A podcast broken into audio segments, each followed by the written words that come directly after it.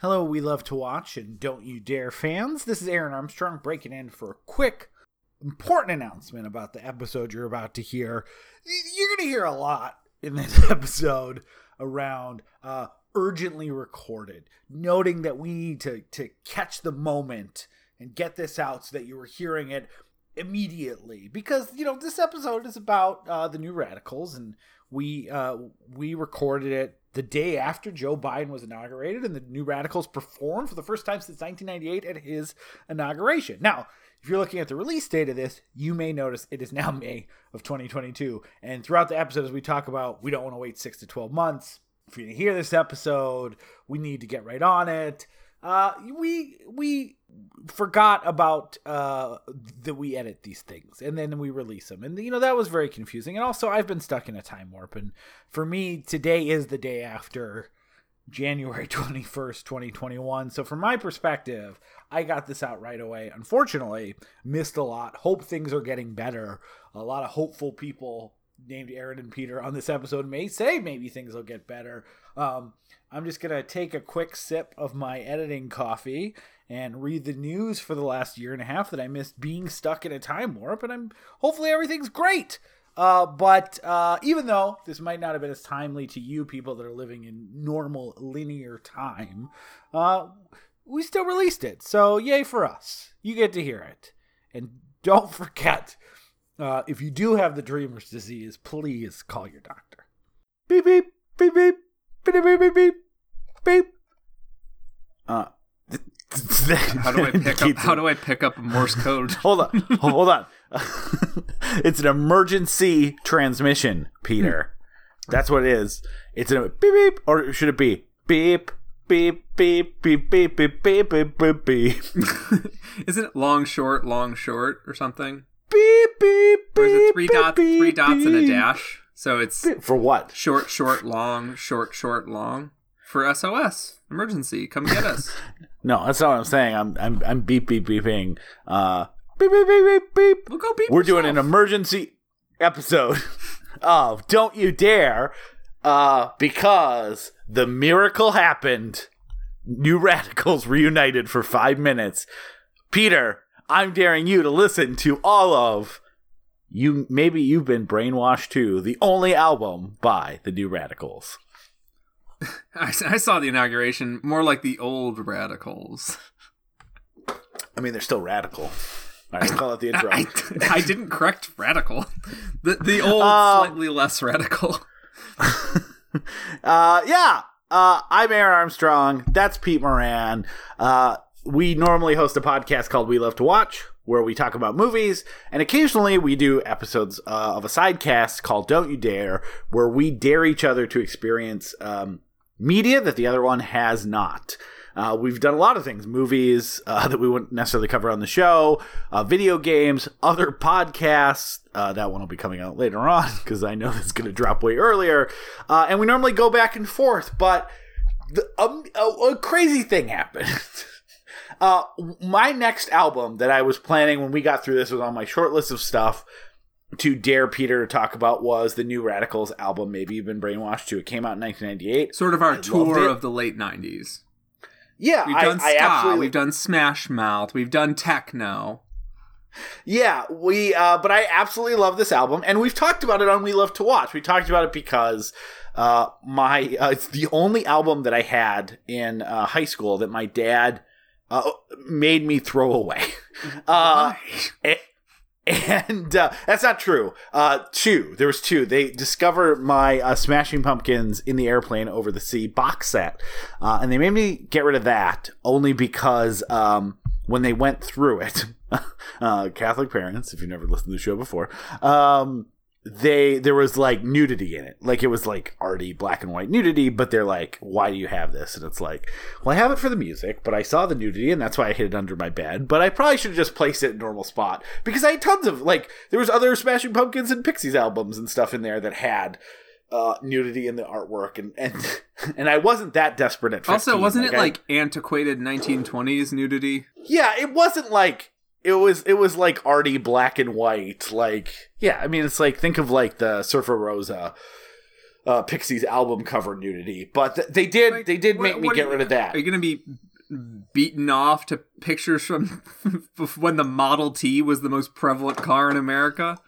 Uh, sure. I mean, I was 15, but I wasn't that. the internet was around. I had uh, friends whose uh, dads had uh, pornography magazines I had access to. Like, I wasn't that hard up that I was They put masturbating to the. pornography in the magazine. I wasn't. I wasn't so hard up. I was like masturbating to Smashing Pumpkins liner notes, but uh, you know. Uh, but this was the one that they made me actually throw away for musical content because I had bought it and I was listening to it a lot, and so I had it out by the CD stuff, and I think I had the lyric sheet out as well. And my dad re- walked into my room randomly and read it, and then forced forced me to listen to him read the lyrics to me. He Bill and was Maher'd like, he did Bill Marmy. Uh, it was. It, we'll talk about the song because we're going to go through track by track. But he, uh, he, he would read the lyrics and then go, "This is what you like to listen to." Like it was just like, okay, like, like I know what albums you have. Like you have a whole Who collection. Like they never talked about sex or drugs. Come on, give me a break, hippie dad. who now has been straight- gone. Yeah. Uh, Oh, so. um, a year. She's fucking the mailman in his ear. do you think the squeeze box was a fucking accordion? Get it together. old I one of Um, one of the one of the key questions I had uh, for one of my my my uh, high school teachers was he was just playing music one day and I was like, uh, "Sir, excuse me, what's a squeeze box?" It goes in and out and in. Come on. Uh, I would have loved to if I had been smart and knew the Who as well as I do now. I would have went down to that album been like, "This is what you like. It goes in and out and in and out and in and out, Dad." Um, but that's a conversation for a different day. But uh, you know, I did what every uh, every fifteen or sixteen year old did when their their parents threw away an album when I had access to cars and money.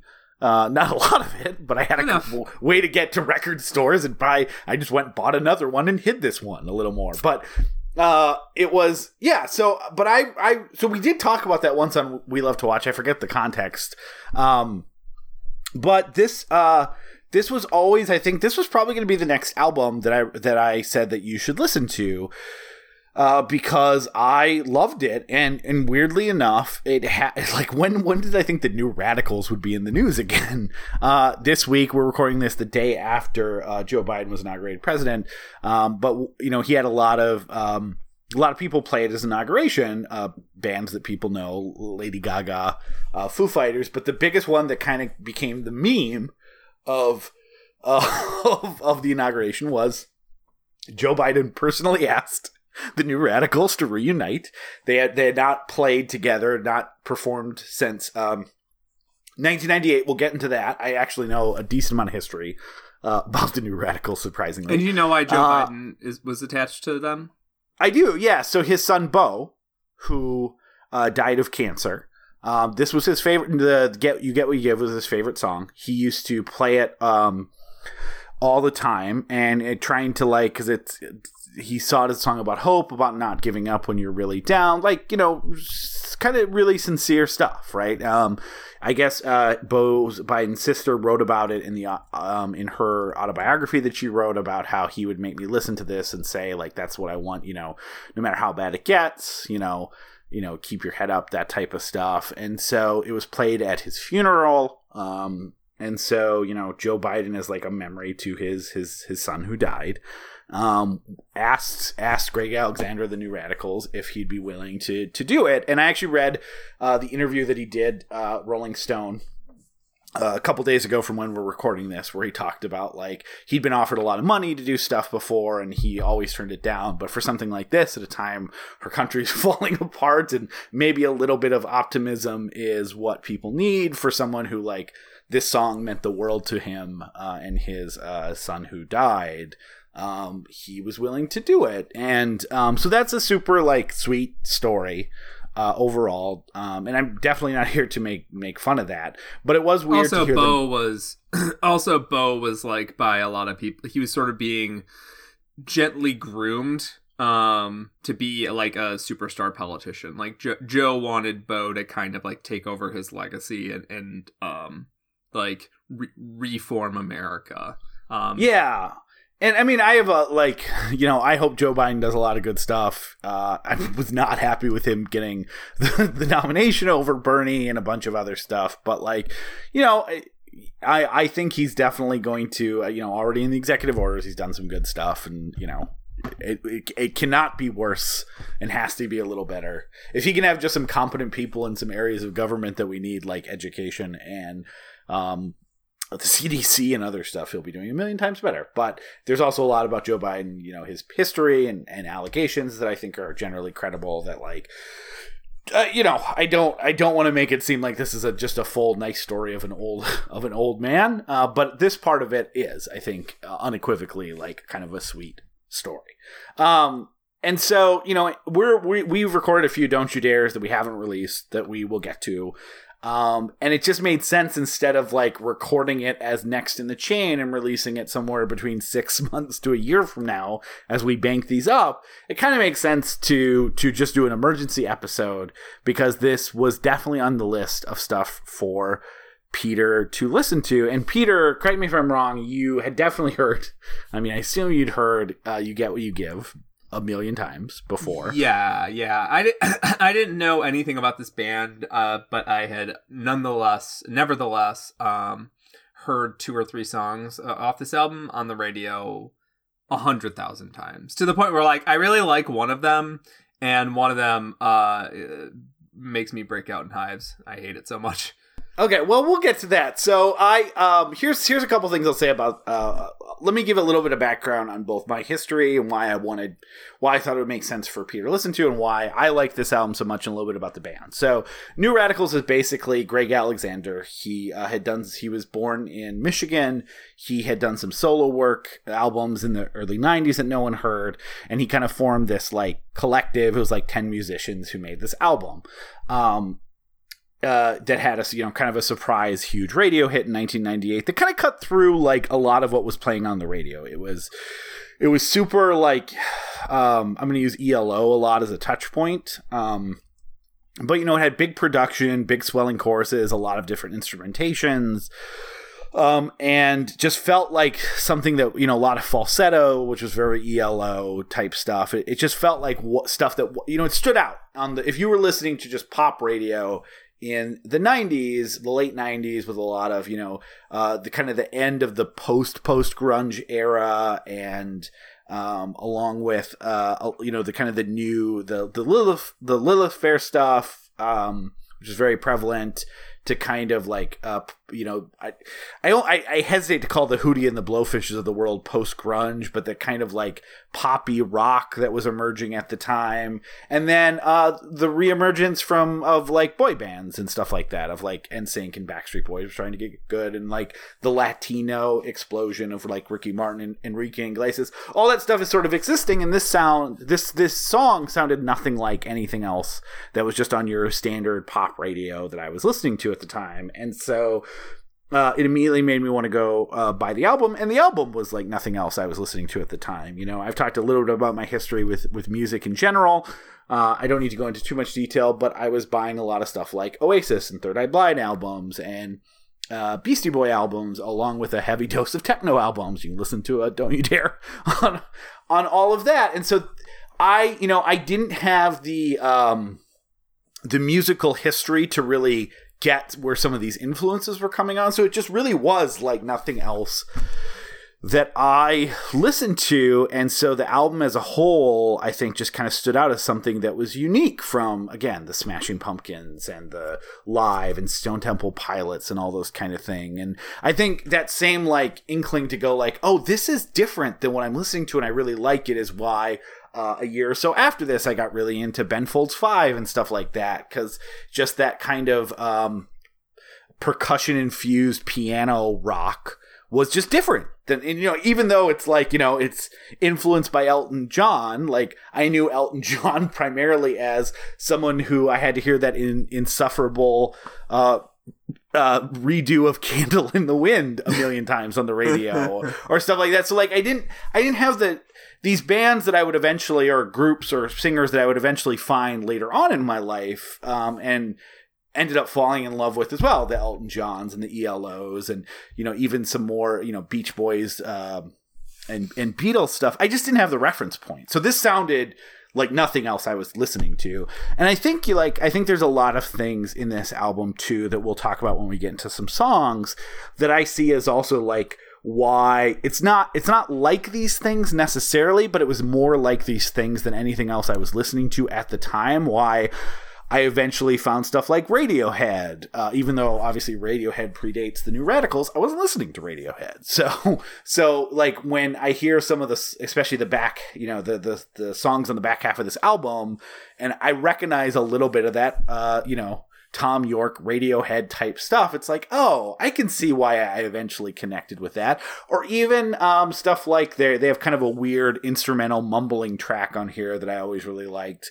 It's like, well, this is an Animal Collective, but it's definitely the closest to Animal Collective I was listening to at the time. And I can see why 10 years later that I got really into Animal Collective because the the same like um the same types of things that connected me to this music eventually connected me to, you know, much better, much deeper music or whatever you want to call it, but like the the the the roots are there, I think. Um and now you're obviously listening to this album from probably the experience of having heard all of the both the things that it was influenced by and also stuff that came later that did some of the same moves better.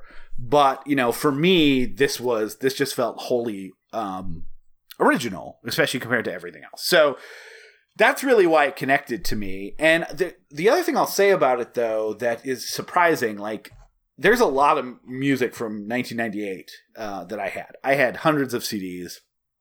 I would buy, you know, if I heard a, there was no downloading singles or something like that. So most of my money that I worked at my job went to went to music buying.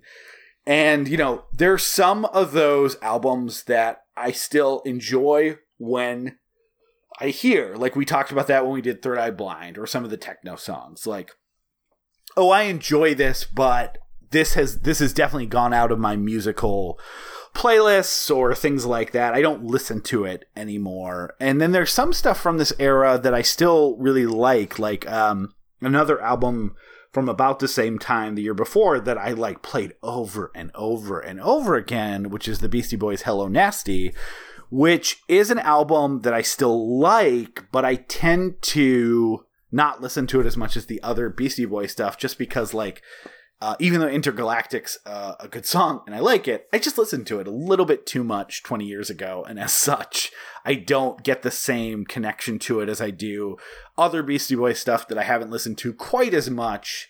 But this album's a little weird in that, like, as much as I had a connection and just loved it at the time and was listening to it over and over, I I listened to it a lot for years after that. It wasn't one of those albums that I spun for 20 times, 100 times, and then, oh, cool, the new um, live album came out or something and now i'm listening to that over and over and i forgot about this one. This kind of stayed as an album present in my you know in my car and in my quick access and in college for like five years and then songs still are on random itunes and spotify playlists that i have. Like i have a you know an upbeat party mix of songs that everyone knows and you get what you give is on it. When i hear it i still really like it. Like i still really enjoy listening to it, or even some other ones like Mother We Can't Just Get Enough or Jehovah um, Made This Whole Joint for You, where like if I want like a happy vibe type music, I still put these songs on. So about half of the album I probably haven't heard in 15 years, but about half the album um, I'm still just relatively familiar with in that I, you know, it shows up on random playlists that I make. And that's just not that true of of other stuff for the most part that I listened to in 1998. Even the bands that I think in general, or the albums in general, that have stood the test of time for me. Um, I just never got sick of some of the songs on here, despite having listened to them over and over and over again. And when I was, I listened to it twice to prepare for this podcast all the way through. And man, I mean, I, w- I listened to it once, kind of doing the dishes and then uh, making some dinner, and I was bouncing around the kitchen, like uh, and tapping my foot when I was listening to it while I was getting some work done, uh, re-listening today. Like I, I just still, it doesn't feel like nostalgia where it just feels like I really am enjoying most of the music. I'll talk a little bit about some of the, the caveats and the embarrassing stuff about it, but overall, even myself revisiting this, I I really like I really do think it's a really fucking good album. So I, I I half agree with you. I think it's half a really good album. So a lot of albums from this era, um, they're really front loaded. All the big singles are in the first half of the album. Um, and this is sort of like a, a byproduct of B-siding. Um, and then on the backside is like the stuff that doesn't quite work as well, or you know, sometimes it's very interesting shit that's just not as sellable. Yeah. Um, like my favorite, one of my favorite, actually, yeah, my favorite Radiohead uh, song is a song called Four Minute Warning, which is like um, a B side off the second disc of in, of uh of uh in Rainbows, and um like that's a song that like makes me cry and i'm so glad that i like kept listening to all the bonus tracks even though you know i was already in love with that album and you know Yeah. i was going to listen to them anyways. I'm really glad that i kept going. Um but like so like uh, i think that album starts off very strong and uh there's a there's a clear point for me where uh some of the stylistic influences start to wear on me aesthetically um and like I think Greg Alexander's weakness as a songwriter starts to show in the second half. Yeah. But the first half, I'm I'm mostly digging what he he's coming up with. Um, and I think like the sonics of it are really solid. But it's kind of it, it, it does tap into something that is is uh, I, I think largely um largely un undiscovered country or no that's not the right term. It's largely sort of um uh un uh, unreported, which is uh the strange resurgence in the 90s of uh what was supposedly 60s culture but was really like 70s hippie hangover culture.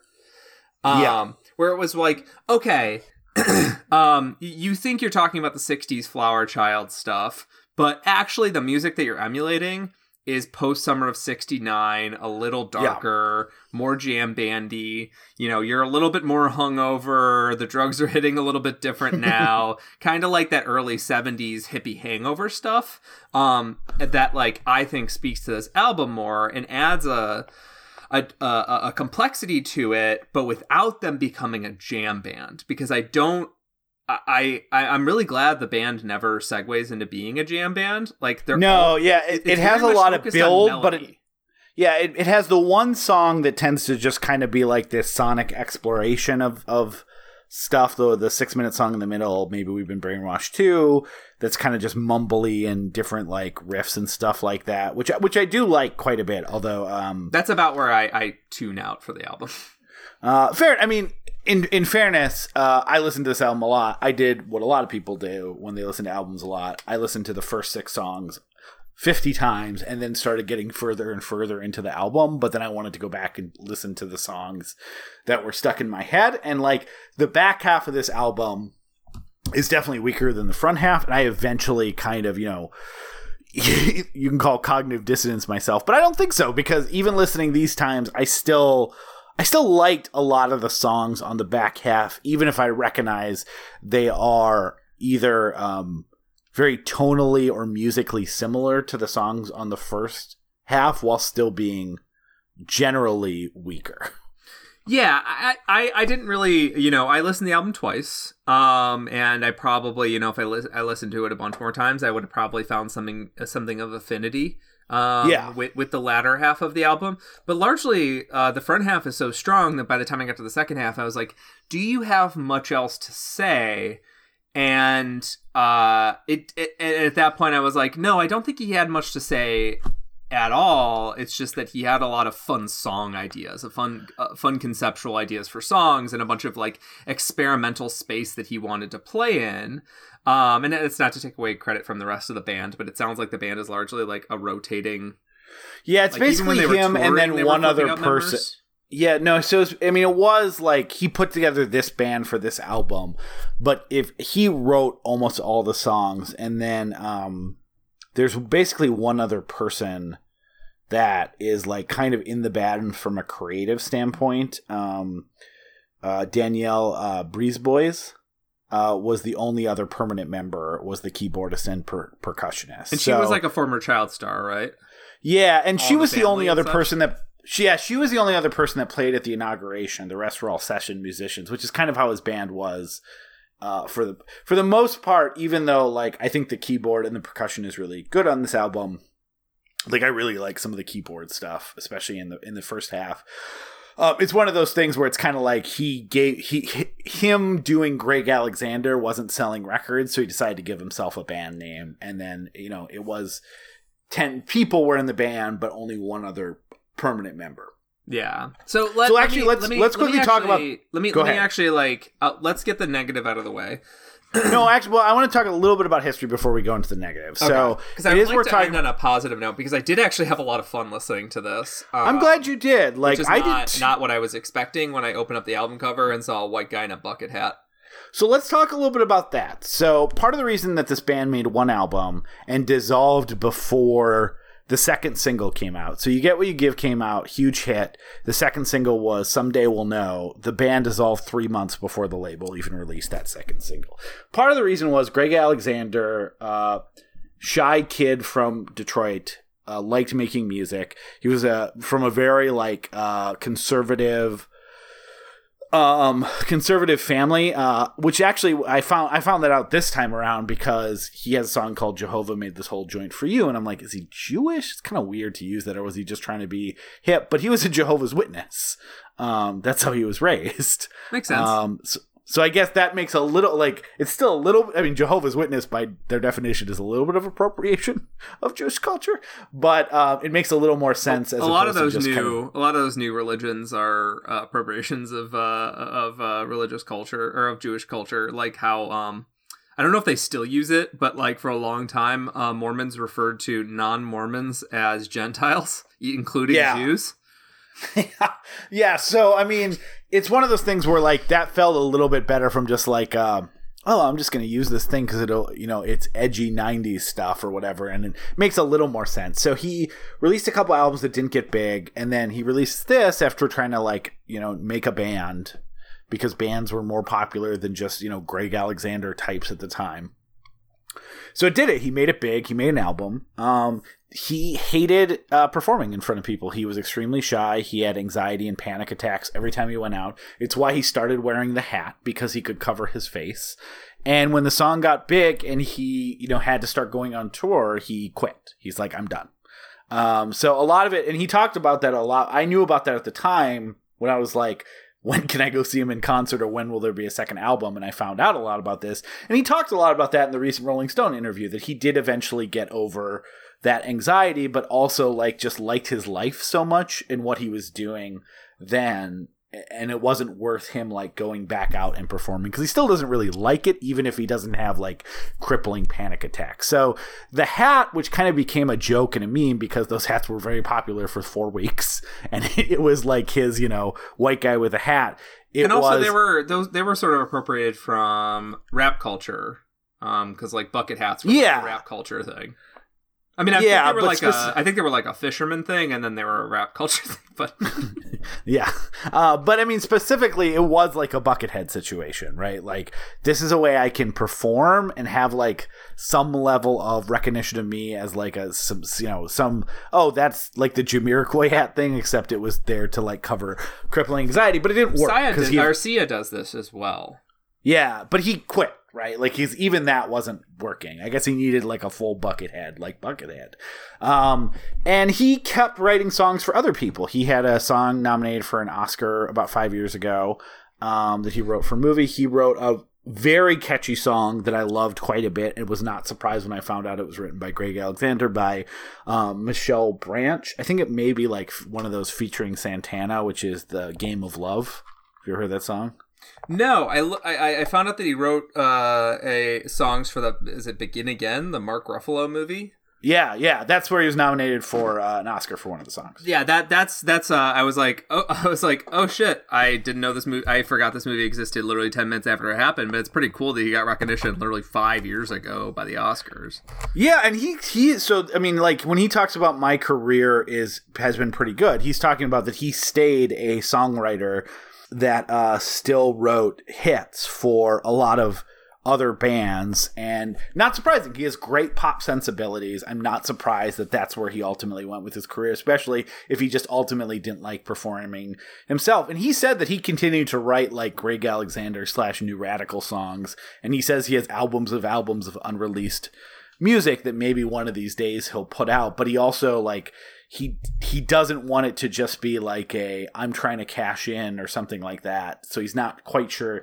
In this interview, he's talking about like I don't I'm not quite sure what to do because I don't want to do a reunion. I don't want to go on tour. I don't want to be the new Radicals again. He's like if I wanted to, we've been offered obscene sum, subs of money to go on some of these like tours and but at the same note i kept recording music some of the songs i gave to other people some of them i just have fully produced um, and it reminds me a lot of like um, Dan Wilson, the guy from Semisonic and stuff like that. These people with like these really catchy pop sensibilities that after their pop stardom or their band stardom waned, like kept writing songs that everyone knows for big artists and stuff like that. And, and a lot of these guys are super prolific and like produce a lot. And there's all these jokes about how Tupac, you know, uh, Tupac's still putting albums out 20 years after he's dead or whatever, and like pr- like oh Prince is still putting albums out. Uh, in those two specific scenarios, it was like I d- Prince specifically did not want that music put out, and Tupac was just like he was fucking around, and if he really thought that album was that song was ready for an album, he probably would have put it on an album. So yeah, like, these guys, and- you wonder if after they're gone, there's gonna be some sort of like uh you know retrospective album that's just like uh, you know, uh, whoever survived them and worked with them for a long time goes back and and produces the missing pieces of, of their songs and makes an album out of it.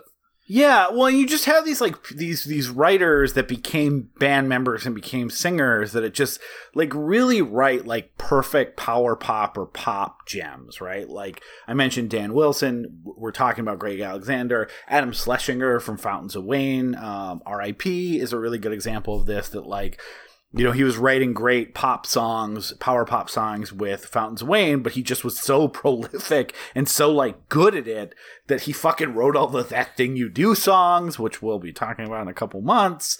Um, and like all the music for My Crazy Ex Girlfriend and stuff like that. Like, there's like, there's this thing where it's like, well, these people, you know, so many of the writers of the pop songs that we listen to, we never see like we see the pop performers and stuff like that but it's nine nine writers in a room. Some of these guys that are these amazing producers of pop classics also have these stints with these bands. Some are short-lived like the new radicals. Some last a little longer like semisonic and some are, are pretty much a part of the canon themselves like a fountain of wayne. So like that was you know so that was disappointing for me because as a, as a kid because i wanted that next new radicals album and uh, it you know i found out very quickly because basically by the time i had the album the band had broken up and there was you know because of how uh, how uh, his his severe panic attacks and just realizing that this was definitely not what he wanted to do at least from a uh, like touring big band performer type. So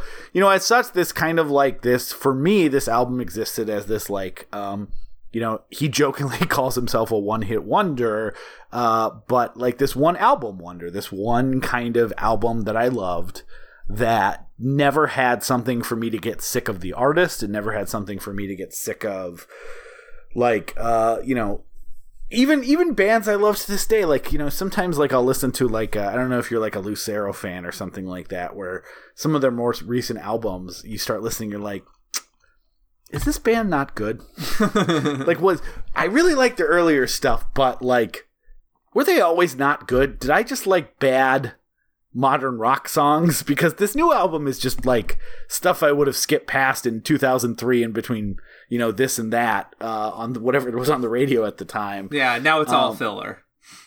It's all filler, and it's like the kind of like embarrassing generic filler, like uh, where it makes you question if like you have to go back and listen to like 1372 Overton Park and like, no, no, this is still good, but I can see where the seeds are a little more of where it was going to get bad. So, uh, yes, that's so. It was interesting that they reunited. It's um, I I like that you know his story doesn't end in some sort of you know sadness or something like, Like that. a lot of these He- guys, heroin.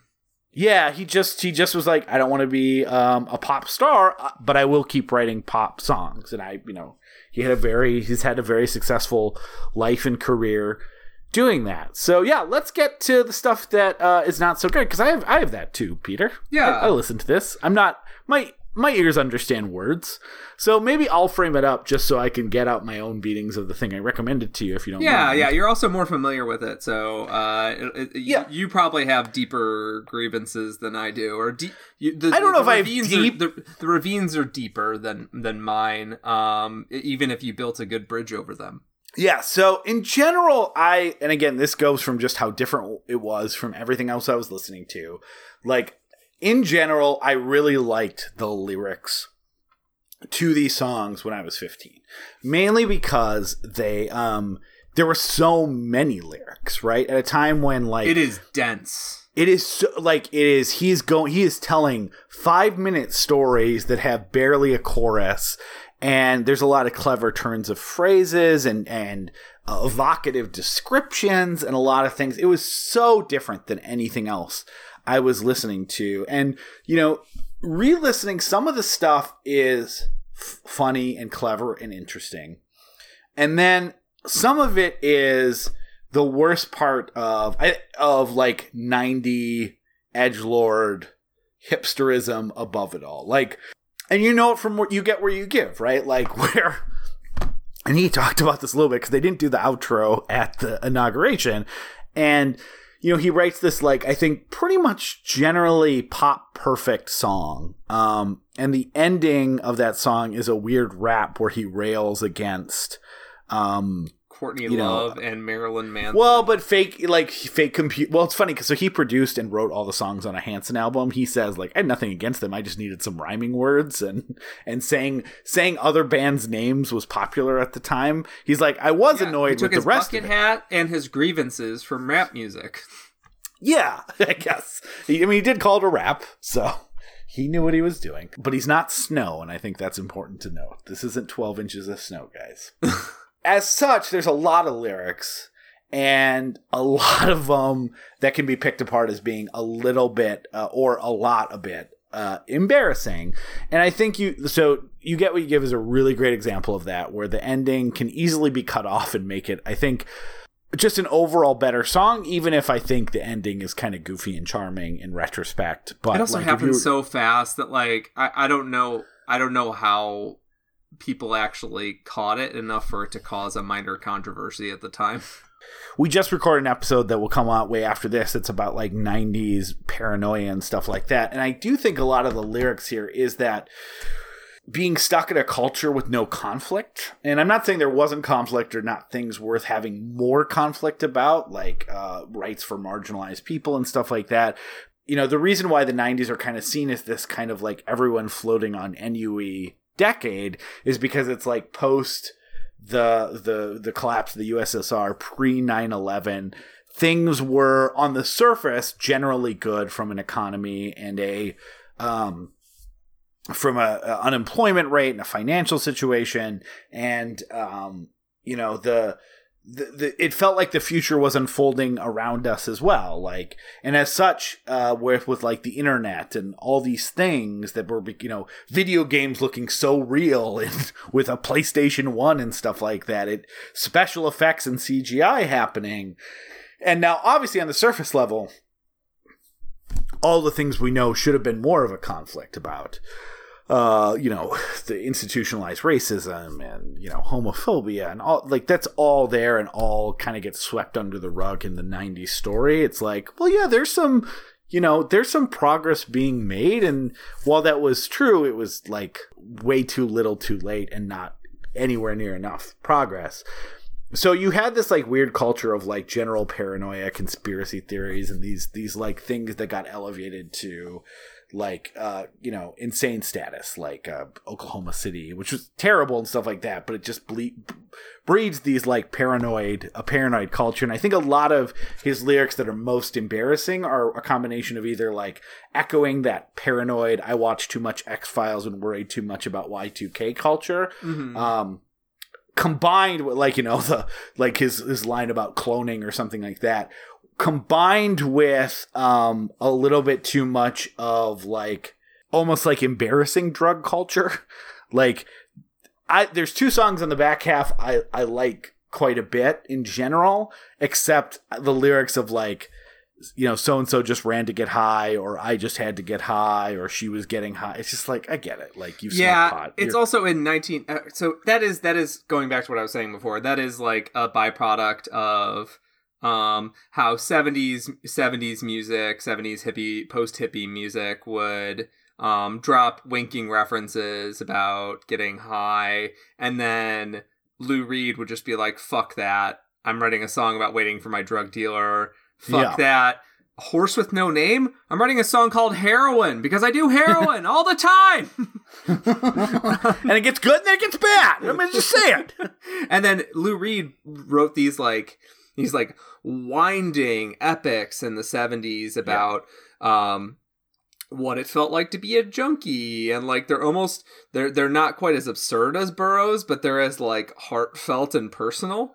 Um and and, and it's one of those things where like uh I, I don't know if it's because the culture got more conservative after Reagan and a sort of cultural whiplash, but like what felt very uh outre uh for you know maybe the 70s or you know maybe maybe even in the 90s um now comes across as uh extremely boring because you're just like guys like but my I, I i'm pretty sure like ha- half my family uh regularly smokes weed like Yeah, I know, and, and I it's just even even that like Gen X or like what you saw in the movies at the time, right? Like you've seen '90s romance movies, right?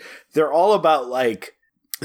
Is love even real? What's the point of mon- monogamy? My parents hated each other and they got married. Like, and then like a lot of the dramas, like, well, we've been, uh, you know, smoking, you know, going to parties and doing drugs, and maybe this person that I've been just having a good time with can love exist, and then you say that you love that love that person. You're like that's what my dad said to my mom. Like we're gonna do that. You're root like that energy of the 90s is very present in the lyrics to these songs. Yeah, yeah. And also and also I don't I think the latter half of the album they they musically I'm fine with boring lyrics. Like bad bad lyrics are just like di- di- they're dime a dozen for pop music. The point is that like can can you scream them in your car and is the the the backing song good enough to drown it out? Like one of those two things has to be true. Like T-Rex is one of my favorite bands ever.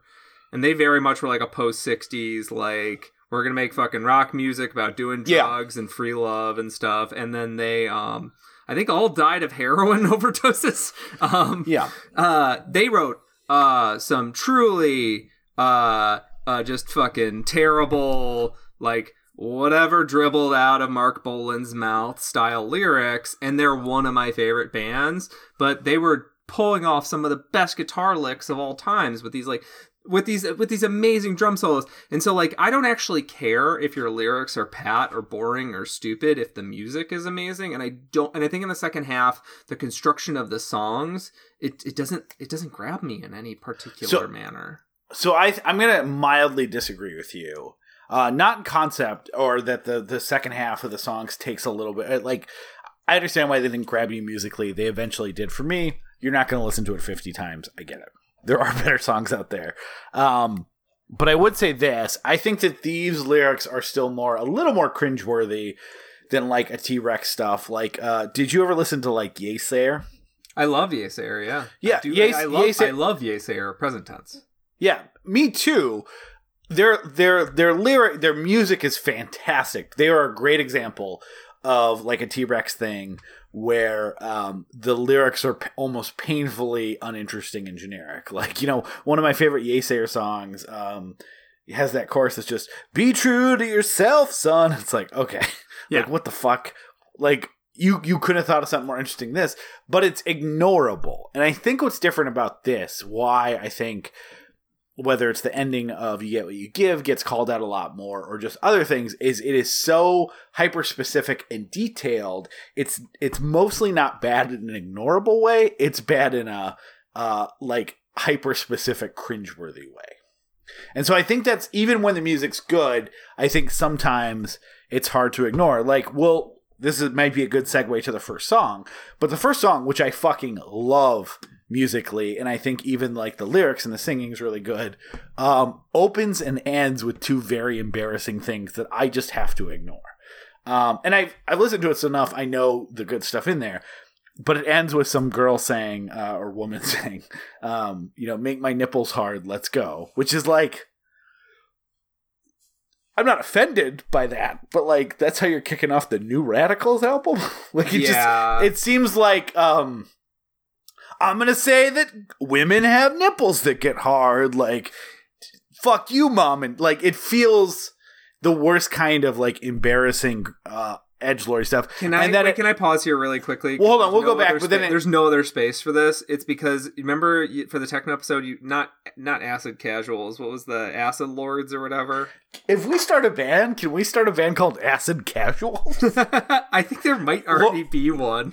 I think Lords of Lord, Lords, of Acid. acid. Lords, the casual lords of acid. Um, they had all that shit too, where they would start off songs with just uh, a woman saying something. Like, darling, come here, fuck me over here. Yeah, yeah. And then uh the song and then there would just be spoken word segments of that over and over again.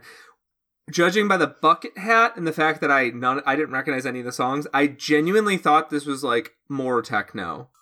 Until Oh. and then that and the first eight seconds did not deter me from that because I thought But I bet was- once the guitar and the piano kicked in, you're like, oh, wait a second. Like, Yeah, yeah, yeah. This was, sounds good. I was deferred there at first, Yeah. but I saw the bucket hat, I saw the Yeah, cover. And I was like, "Oh, is this like a simian thing? Like it's like pow- power pop techno, but also they're really horny because they're on X, X all the time. Like Yeah. there's there was no other place for me to park this, but like I have I have to tell you, I was like I I genuinely knew nothing about this band uh, going into it because it was just it's just stuff that was on the radio when I was I was you know nine or ten. Yeah, yeah, I get it. Um, but yeah, but then it uh, and but then it still ends with that like uh the weird like voicemail thing where it's like telephone number please, social security please, job please. And I have read some interviews with Greg Alexander that he's like, yeah, a lot of it is like painfully over like almost over sincere and like angry. But he's like we talked about like the health insurance, you know, the the rap at the end of you get we give is like health insurance rip off lying, big bankers buying. He's like, I was really angry about all that stuff. And it didn't quite fit with my music or my song sometimes, but I felt like, you know, that that kind of almost um well intentioned naivete where you're like, I'm gonna do something about this, even if it doesn't quite fit. And so like I I don't like fault him. He's not like saying like, you know, impeach Clinton or something. like women suck. Like he his messages are good. They're just wrong place, wrong time and embarrassing embarrassingly simple and out of place for for the the songs that you're making. Uh, I absolutely, yeah, I, I, I absolutely agree, and like, I, I think in the first half, um, I'm pretty, I'm pretty into it. The song that that so there's two big singles off this album. Okay, well we well, let's go track for track. Hold on, hold on. So we're on Mother We Can't Just Get Enough, which is a song that's still that's track 1. That's a fun, Uh, like, it's it's not quite a jam band thing because it always goes back to the melody, which I think speaks to Greg Alexander's control over the band that he and was, just like- general pop sensibilities. Like- Yeah, yeah. He wasn't going for Grateful Dead. He was going for you know more traditional rock music of this of the early '70s, and like Yeah. it, it, it, it yeah. Make my nipples hard. Let's go.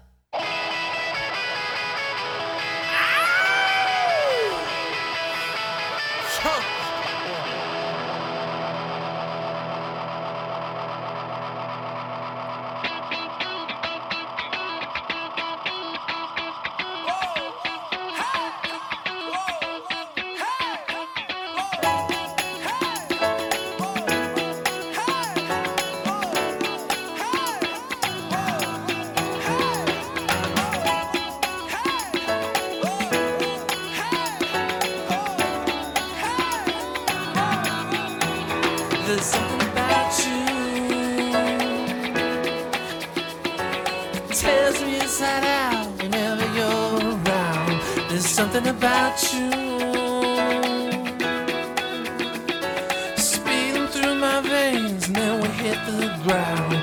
There's something about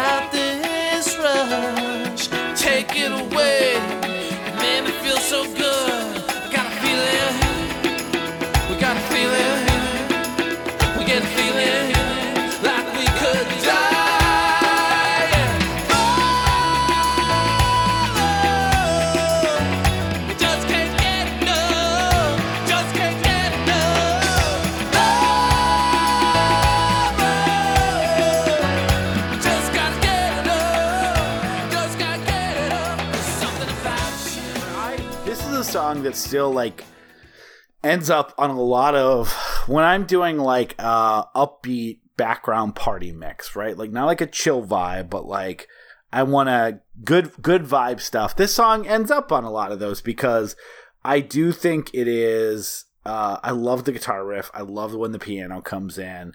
I love the I really do like, even though like Greg Alexander is kind of pi- is not is not a pioneer necessarily in like nasally falsetto singing. I really like, I, I like the vibe that it gives off. I do. I like his voice in relation to uh, how it works with the songs that he sings. Sometimes it, I, it get it goes off, but I think any songs that really uh, center on him, um, they that's that's an overgeneralization. I think a lot of songs that um, make him sort of have to croon out something that he thinks is clever or something that he thinks is a little like sexy or romantic tend to be kind of embarrassing because yeah he has this was the era where i think um this is the era where I think like rock bands got back to you don't have to be a good singer, you just have to be passionate and you have to not Yeah. fucking ruin your vocal cords, right? Like I mean, I guess I should just admit that, like, not that it's like a bad thing, but my basically my favorite band in this era was Smashing Pumpkins. So the idea of an ELO Billy Corgan was appealing to me specifically. Yeah, yeah, yeah, yeah. I was thinking of Billy Corgan at times too, though Billy Corgan has this is sort of drenched in the gothic that like That's what I said. He- like, if if um if Billy Corgan is uh is Joy Division Greg Alexander, then then then uh then Greg Alexander is ELO Billy Corgan. sorry, my ears are bleeding. But I think like if that was an SAT question, I think that math checks I was out. trying to here. draw. I was trying to draw a uh, a, a, a um, series of connection points to uh, to follow your analogy, and I ended up just drawing a pentagram. That's fine too. Hail Uh, Satan. Hail Satan. Um, but yeah, I yeah, I'm I'm pretty, but yeah, I'm pretty into uh, Mother. We can't just you can't yeah, Mother. We can't just get enough. I'm re- uh, uh, because it's sort of yeah, it's a big, it's a big lush start to the album. It's kind of weird when these albums start off super soft and gentle, and I'm not saying like a 40 second instrumental track. Um, I'm saying like it's kind of weird when Yeah. these, they start off and they're like they're like we're gonna let you know that we're sincere, we're honest right at the start. we're we're we we feel things. Men feel things. Did you know men can feel things? Um, we're gonna have to talk about our dick at some point though, because like you know, feeling I'm, things. I'm excited. I'm a little excited to get to that song. Um, A little suspicious to be feeling things, but I- I, I also- dick, we're good. I really liked, um, and this is a really good example of that of the way he was able to again not not turn into a jam band, but he, most of the songs on this album do a really nice build uh, into like a crescendo at the you know like so it gets starts out very like uh, funky. I know that's probably uh, feel free to laugh at me for saying, but like it has a good a riff piano, but it just keeps building and building and building, and uh, I do like that about pop songs. What's the what's the Rick Springfield song from uh, Wet Hot American Summer, which is a song that just keeps going up and up and up and up, and I'm like, why don't more pop like Higher enough higher? of qua- uh no, that's the fake one, like the actual Rick Springfield one where they go into town. Love is all right tonight. Love is alright tonight. and then and then you think it gets really high and then it goes even higher and gets even like uh bigger um i really like that about pop music like as much as i like the quiet loud quiet type dynamic of like uh and there's a little bit of that in this um album i like just like what if our pop songs start high and then never stop getting higher And Yeah. I, I think he does that a lot in this album. Yeah, and um and I think that uh that that leads to this sort of weird thing where uh, at some point he does have to slow down and when he slows down too much you're like uh oh what are we doing here? I hope I didn't just give away the ending. Yeah. Don't slow down that much, man. So I I so there's two songs I'm going to relate here. I hope I just Well, uh didn't well, no, we're going away- track by track. So let's do you get what you give next.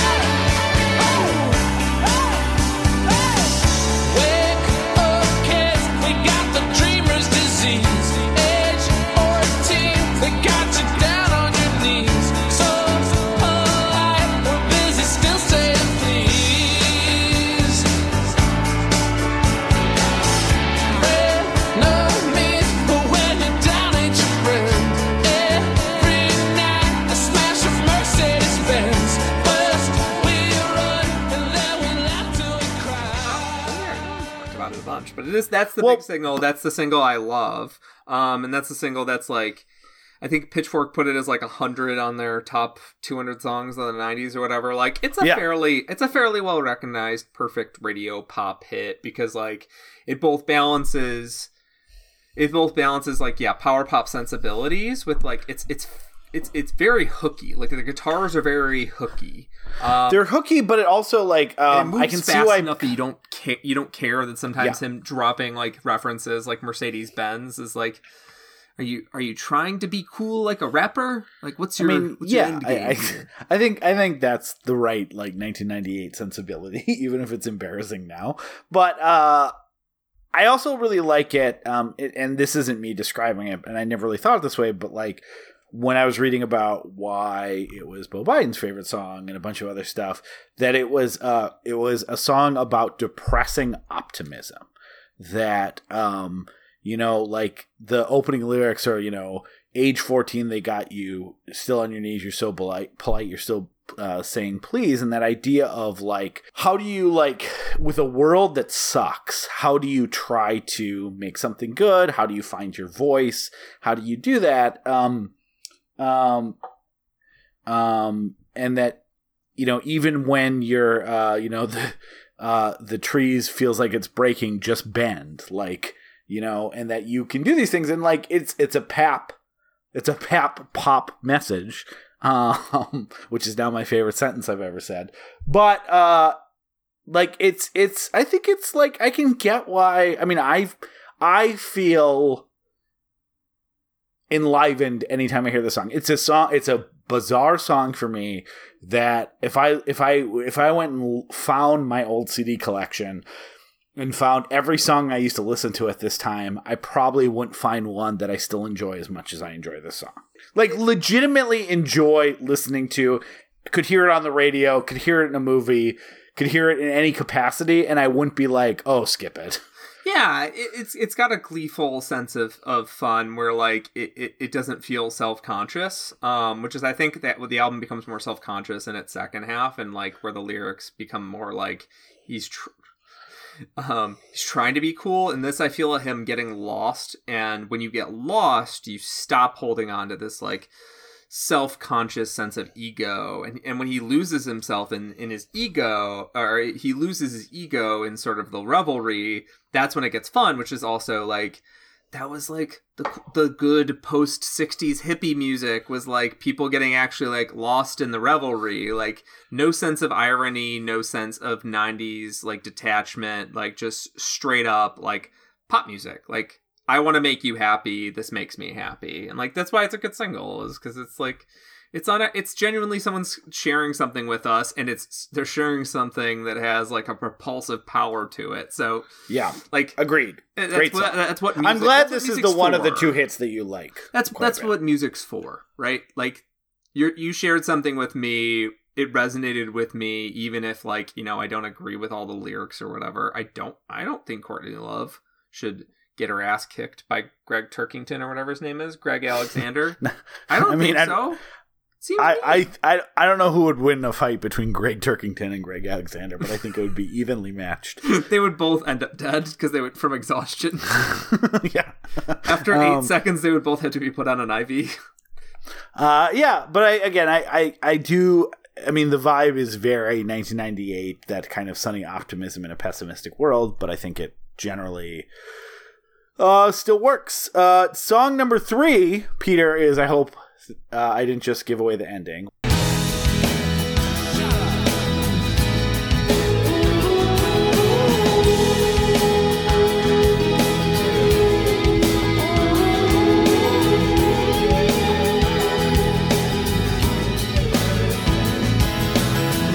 She wanted to be a nun until that fateful crucifix and then game of Russian roulette. I burned my Beatles records cause she hated number nine. She licked her cocaine sucker's laugh, said her mom's doing mine. Are you an illusion? Or am I just getting stoned? Cause I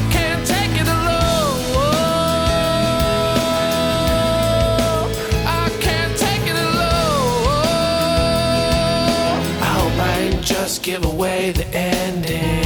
Started limping, caught the handicap. This is the song my dad read to me, um, which we'll get into in a sec uh, again. But um, I really liked. So it has a opening like two minutes. Did you That have to read just- read uh the oh yeah yeah yeah yeah yeah yeah yeah yeah yeah uh uh yeah yeah uh yeah yeah yeah to your That's not first? that's not that's not in the song. This is the oh my world my like that's this. Um, so I, It's and then I get in the kind of song.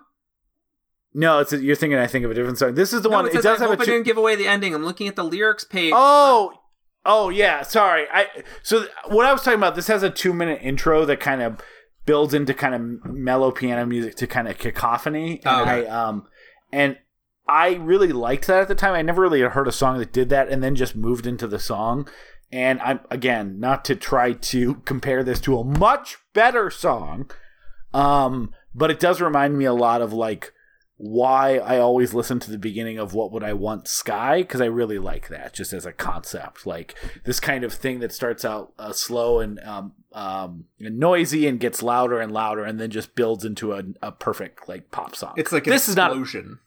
Yeah, this is not a perfect pop song, but this does have that same. I mean, structurally, they're essentially the exact same, and I I do mean that. Like, it starts out mellow, gets louder and louder till he's screaming and barking things, and then it just turns into a pop song. Um, so, nah, this. So yes, what I'm saying is that what would I want Sky is directly influenced by. I hope I didn't give the away the ending. So Peter, yes. So the lyrics of this are the ones that I definitely like. I liked it as a 15 year old, right? Because it seems adult and mysterious. Because it's just like this story of uh, this guy and this girl who like do drugs and shoot porno films and sleep together and uh, maybe they're right for each other maybe they're not no one has talked about their feelings type stuff but just for posterity uh, this this is what it was like for me i mean the, i guess the the first verse is appropriate she wanted to be a nun until the fateful day we met i beat the crucifix in a game of Ru- Russian roulette. Oh, that's nice. I burned my Beatles records because she hated number nine. She licked rock cocaine suckers, laughed, said her mom's doing mine. Is this what you like listening to, Aaron? I told her dealer I was broke. He hired a cameraman. We did a porno film for Coke. I hear I'm big in Japan. Is that what you like, Aaron?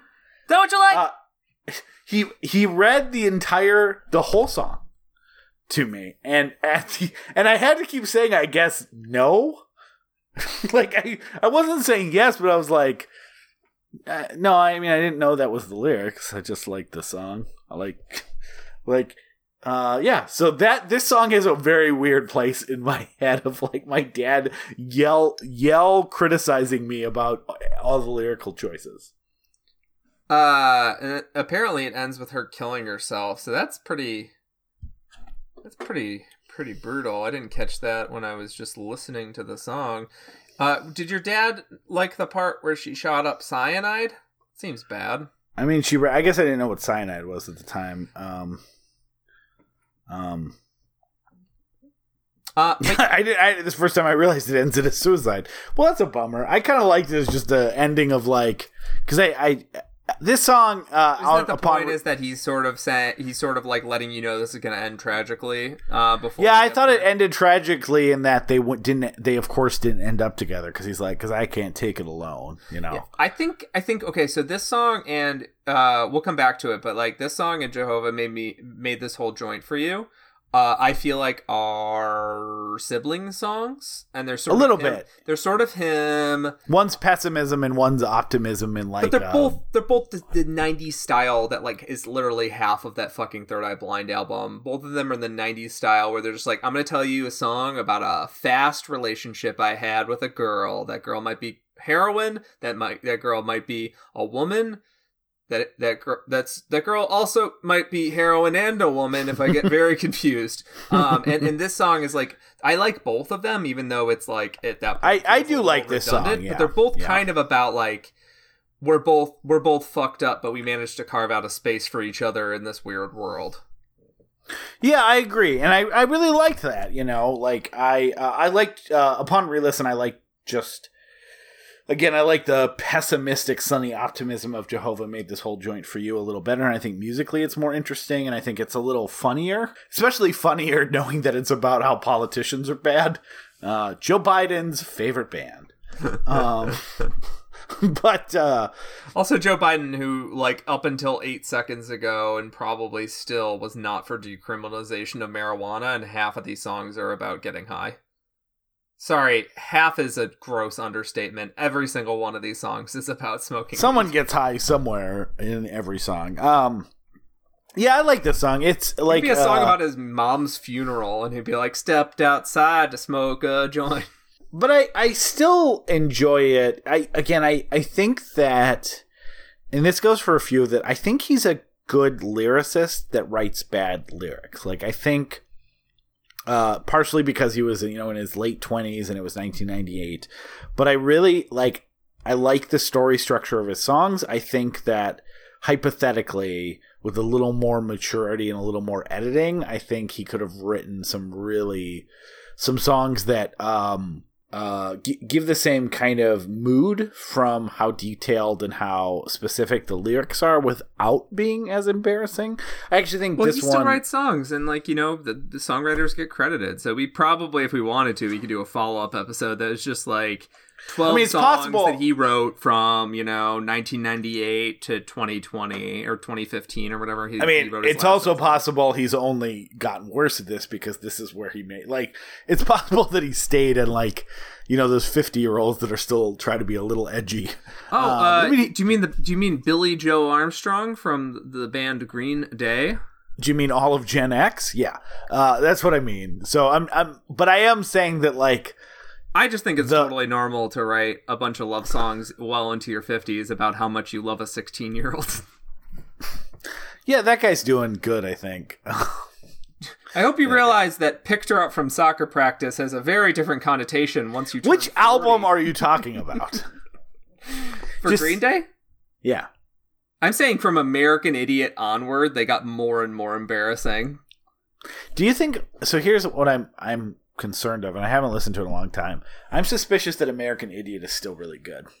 Uh I think even at the time I thought it was like I liked the um the provocation of it, but there was so much better anti-Bush music out there. Oh, like- see see I liked I didn't care about the like the the don't want to be an American Idiot stuff wore off really quickly. I was much more into this idea of the uh the rock opera stuff and the like the suites that repeated throughout it and stuff like that and the story part of it. Yeah, none of that none of that interested me, but also at the time I hated musicals, so I mean I, I probably was actively working against It probably was like if if it, was probably the maybe you've got brainwashed too for me for 2004 and how much I listened to it. But Yeah. anyway, I'm gonna beg you. Uh, I'm gonna beg you from We're like uh, the fucking We're- John Turturro and Miller's we're Cross. definitely doing it. We're not. definitely We're doing it. not We're fucking doing Green do. Day, please. Uh, I don't want to die anymore.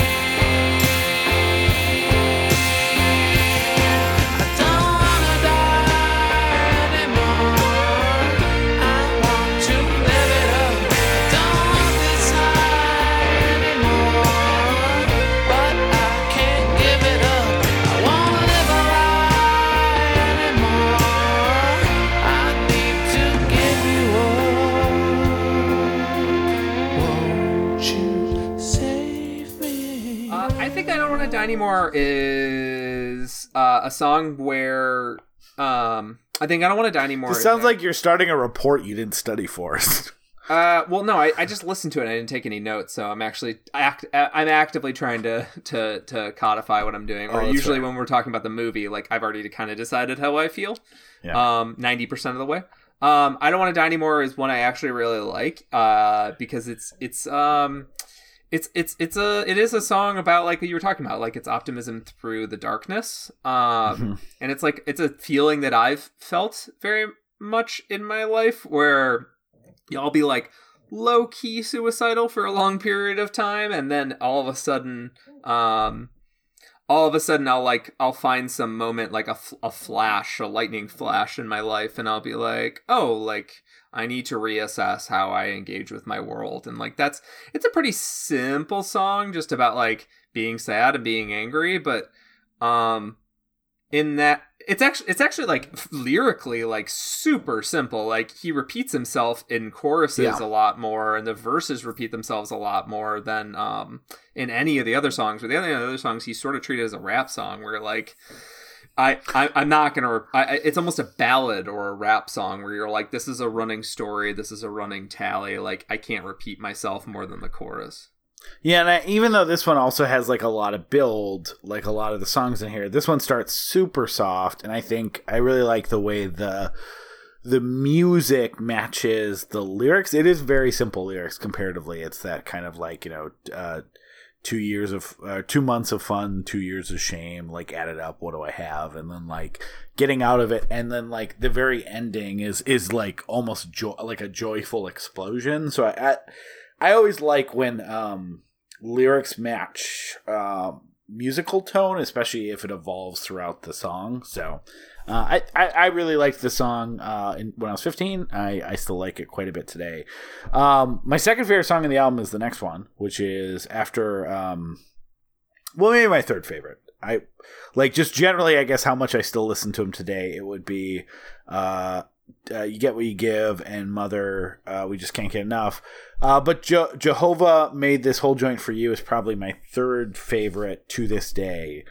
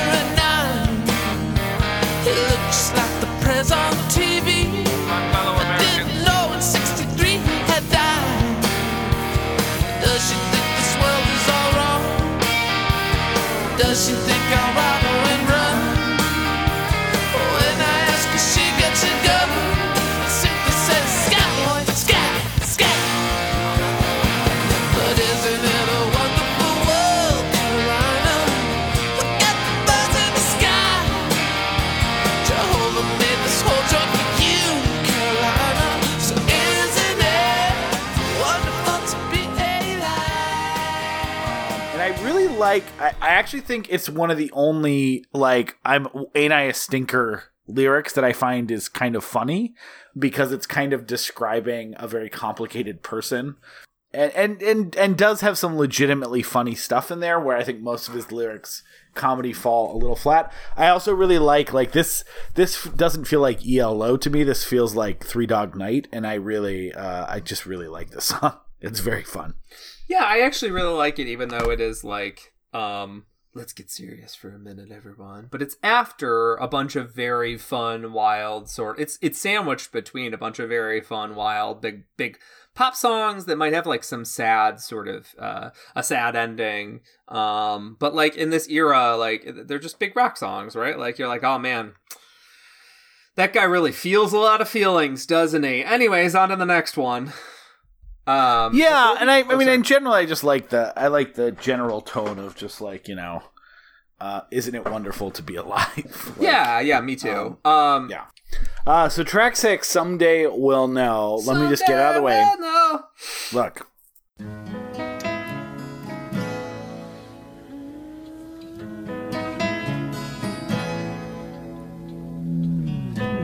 90 miles outside Chicago. Can't stop driving, I don't know why. So many questions I need an answer. Two years later, you're still on my mind. Whatever happened to Amelia Earhart, who holds stars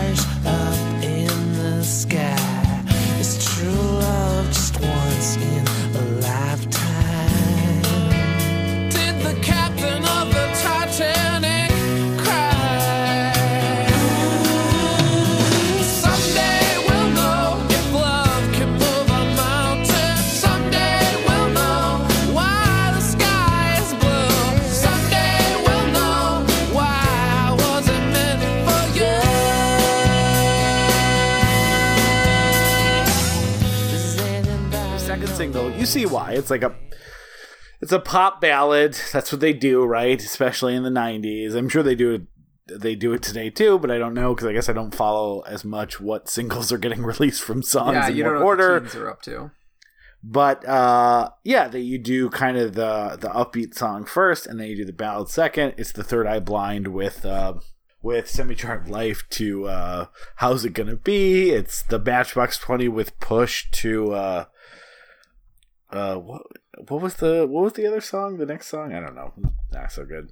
Um these examples go on and on. Um, i like the song when the album came out. It's the perfect song for a 15 year old uh, because it is about why all the girls you have crushes on don't like you back, and maybe you'll figure it out someday. Uh, it is my least favorite song on the album as a 37 year old. It is it, it- okay. It's a it's a song that I grew up with for sure. Um, I hate it for a menagerie of reasons. Um, one of which is that this was the song that I think my I'm not actually sure which sister. It must have been Natalie, who's ten years older than me. She had t- so many. Natalie like- can't be 10 years older than you. yeah, she's ten years older than me. Isn't Charlie the oldest? No, it's girl, boy, girl, boy. Natalie is 10 years older than me. Oh. Charlie is 7. Elise is 5. And I'm Got zero it. years older than I was. me. Got it. Because I'm like, well, how can. If, if Charlie's the oldest, Uh, and no, Charlie no, and I no. are the same age, I'm not 10 years older than you. no, no, no. Uh, so I do have siblings that are older than you. Um, I have talked Oh, to okay. people that are older than you. Okay. All right. Well, Um, you know, it's just just a harsh truth to come out on a sidecast five years into this podcast. Go on. um okay so uh, uh, natalie and i wish i had these like for for historical reasons she um when she was driving on her altima or whatever she used to have these mix cds and Yeah. um she would drive me to places because she was 10 years older than me so like sometimes my Yeah. mom needed me to fucking she needed her to fucking drop drop me off places as you probably know um when you got a car i imagine you were shuttling some of your siblings around Nah, fuck them. oh okay um, No, I'm I'm sure I did. yeah, but uh, but the, but yeah, so but uh, we would have these mixes, and like there were songs that I would sing along with to Natalie, And there Mhm. were songs that I was like, please skip, please skip. And then she would purposefully like turn the music up louder and like slap my hand away when I tried to um, change Yeah. the song. And this was one of them because it was a song that I hated back then. The sing songy structure of it is very annoying to me. It reminds me of um I th- one of my least favorite songs, which happens to be on like one of my top five favorite albums of all time, um, which is uh, "Don't Stop Thinking About Tomorrow," um, oh yeah. which is off That's of Rumors. I is- fucking hate that song so much. It's so that bad. was I could I would love to we should do if we had like a countdown type episode I'd love to do a show about um all the great bands uh we thought we hated because of the song like I fucking thought I hated Bruce Springsteen because of Streets of Philadelphia. Yeah. I thought I hated uh, Fleetwood Mac because of Don't Stop Thinking About Tomorrow. I thought I, hated Jefferson Airplane because of Jefferson Starship. Yeah, I thought I hated. Uh, we already talked about one, right? Elton John and uh, the remake of "Candle in the Wind" for Princess Diana.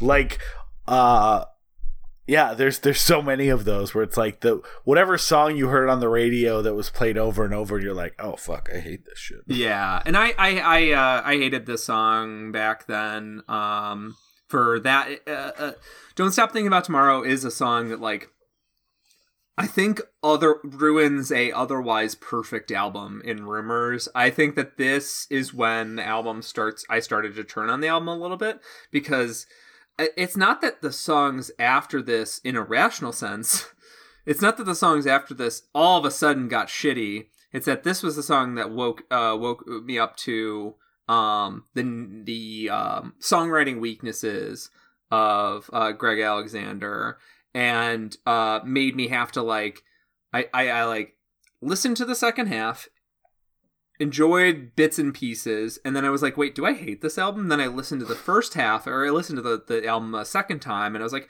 no i actually really liked the first half. It was after this i listened to this song that i started to turn on him. Um and the the the issue with the song is that um it has this sort of uh this Ben Folds quality, this Elton John quality. Um, it's but it's it has it has extremely like I don't I I know what you're talking about. It's not just sing songy. Like don't stop thinking of tomorrow is sing songy. This has almost like uh, you're being patronized. I feel like, I'm being talk- teased, like by a by a, a mean piano clown. Yeah, like uh it's true love just once. It's like wait, See, what do you? it's it's Pennywise shit. Yeah, what are you trying? What are you trying to say to me? Like, are you mocking me? You're saying it. It's it's Um, also like it's also it's it's one of those. It's it's not his fault. One thing is not his fault. Everything else is his fault. It's that I I have grown very tired of the uh this, the uh whiny white men singing about how a girl won't love him songs. Like I. I, I, I know Yeah, I that's mean, a that's feeling that's most songs, legitimate. but like, okay. w- white people are allowed to feel sadness. Um, please write in if you think that's not correct, uh, and I'll I'll update my thinking. Uh, uh, but the I- I, Like I, think said, that uh, it, it it's- a perfect song for a 15 year old. Yes, right? Like, yes, yes, yes. But for a Like- ten-year-old and a thirty-year-old, absolutely not.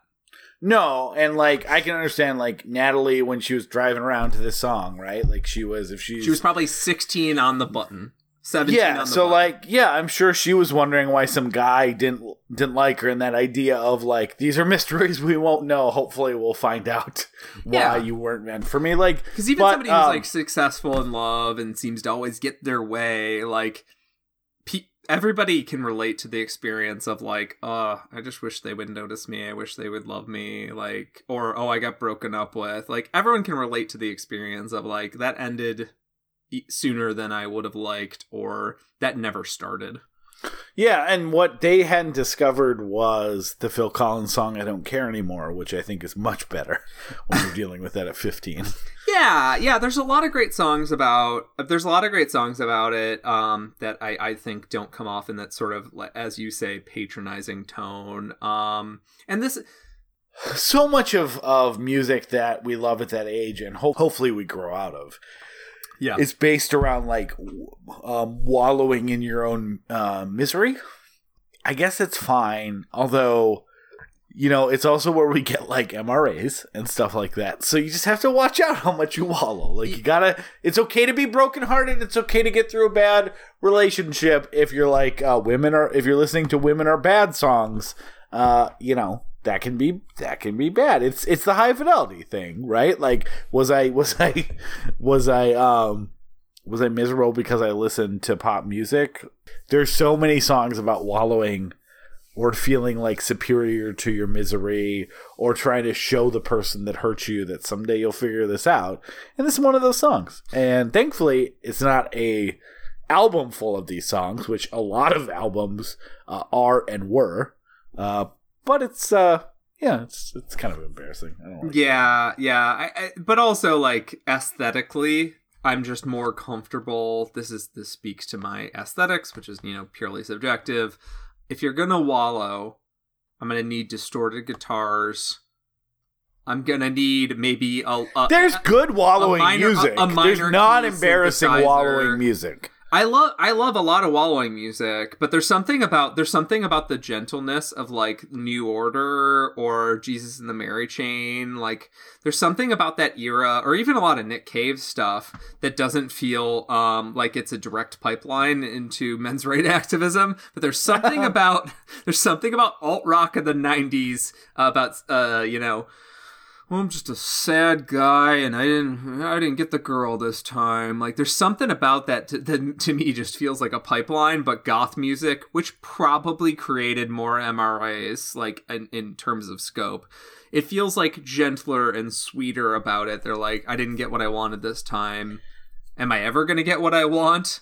That sort of dynamic Yeah, is is I- that's I life. agree. That's Like, poetry. there- I was there's- teasing there's- earlier that white men aren't allowed to feel sadness, but like I mean, I, I that there there is something there where it's like how much how do you express that sadness and do you do it in a way where it's it's constructive uh, and also do you make a good song around it Yeah, I do think like you. I think even the falsetto and the tone here. I think you take it like six clicks to the left or whatever you want to put on a dial of like musical modulation, and you get "Skinny Love," and you go, "That's a good wallowing song with falsetto and all that kind of stuff." And and skinny love is kind of wistful about a past like skinny Yeah. love is like like we had something beautiful but we don't have something beautiful going forward how do i parse those two Ex- exactly. So there's definitely good wallow music. There's definitely good falsetto wallow music.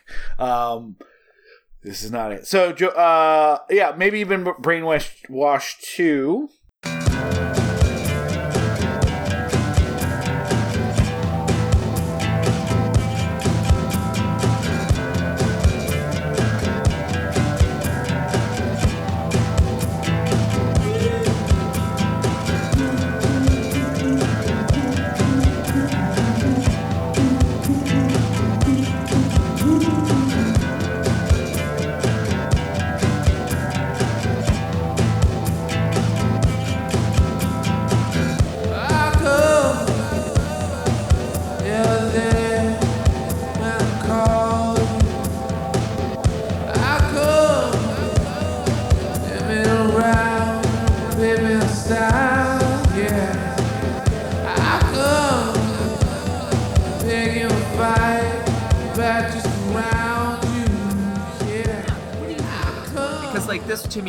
Like uh jam bandy nonsense and it felt like it was like a it, it was like a consideration to the fact that he had built built belt uh built a pretty strong um set of musicians for this this album and he was like we just need to have a song where we're just we're just going at it So here's what's really funny about this song, and I, I don't get into too much detail. There is pages of like this has so many lyrics to this song.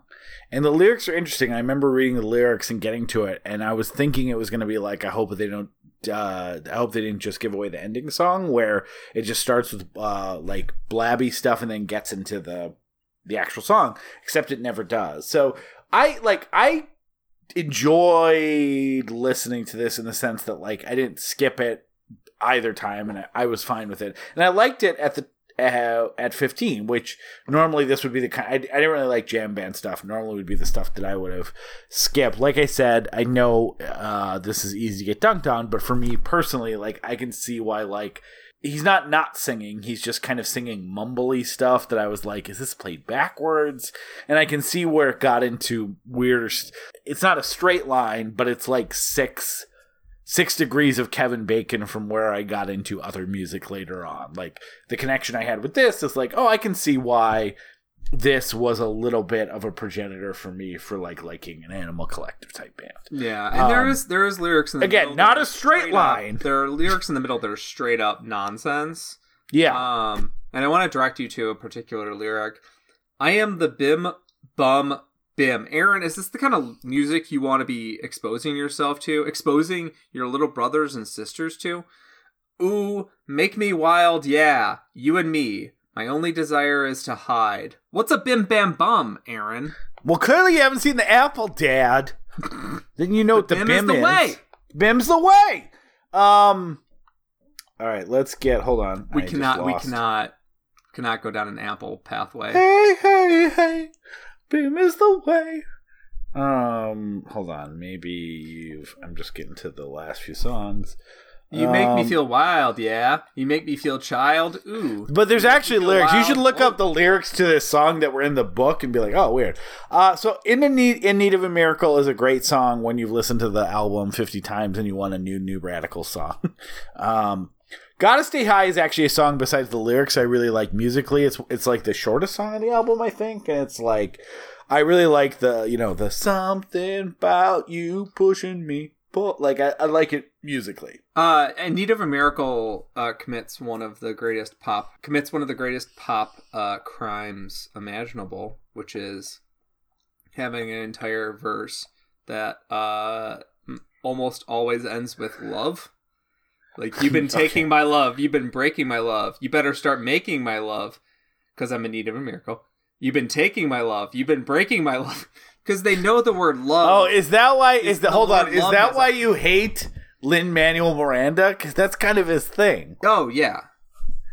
Uh, Not not the love thing, but where he um purposely like in Moana. How does it like? I I always use that as like a this is like his move that works really well, but like he's he it, it, he'll have the same number it's not i it's not iambic pentameter but he'll have the same number of, of, of beats in a thing and then end with the the same word so well he'll yeah he'll he'll yeah, exactly like I know everyone on this island has a home on this island. Like he'll he'll do that. He'll instead of rhyming a word, he'll repeat the same word over and over. yeah and actually and if I was i really like moana let's get that on the record um you hate Mo, but like that's his move, right? Where instead of rhyming, he built he takes a word and keeps saying it over and over as a way to like build the structure around it, which uh, I like in stuff like Hamilton and in Moana. Um, but it, I, Gregg Alexander's doing a little bit in this song. I like the chorus. So like I said, this is a pleasant, inoffensive.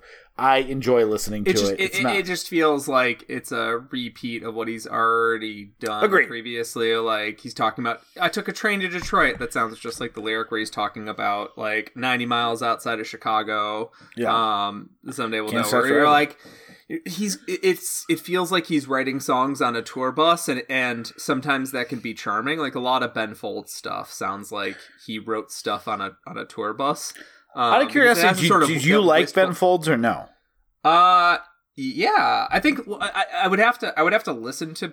I would have to be forced to listen to Ben Folds again. But like, I have nothing but warm memories for that era because like that was like some of the earliest music that like my whole family and I would like, and like yeah. and like it was one of the first songs I remember being like. Sometimes being sad is beautiful. Like that's that's a good memory for me. I think. We should. Um, I'd be interested to do some of those on this at some point. Um, I say forced because like it's just not my it's not my bag anymore. But I'm not saying I would hate it. yeah, I don't. I mean, I, I don't listen to Ben Folds all that often anymore. Like it, it. I've in the same way that sometimes I've thrown on like a barenaked ladies mix is like, oh, here's song a bunch of songs that I liked at a certain time. Oh, I But they're not- hated Barenaked Ladies, but continue. Uh, yeah. Uh, I, Ben Folds is better. Uh, and also Ben Folds got really bad, and and barenaked ladies also got really really bad. Everyone did. the, Um, the, sh- the, all of our all of our heroes uh, wrote bad albums later. The Arcade Fire is currently putting out very bad albums. Um, the a fucking the Shins put out like two perfect albums and then they put out nothing but garbage after that. Uh, so gotta stay high. I do really like the lyrics. Are again the lyrics are. Uh, I just had to stay high, which is embarrassing. Just really, he really likes that marijuana. but musically, it's that- good. something that now old people in Illinois take for their glaucoma.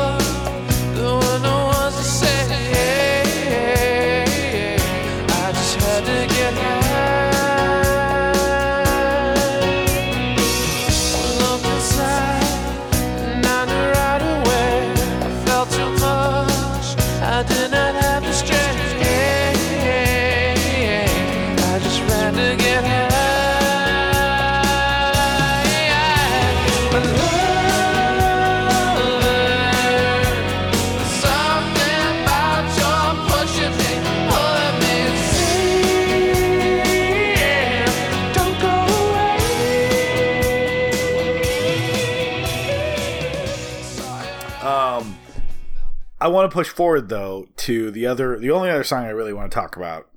Reminds me of like tech- in high school, I'd hear songs that were like there, there, there were songs were like shots, shots, shots, shots, shots, shots, or like songs about like how how good beer was, and I'm like, guys, I've had one shot ever, and I already think the song is garbage.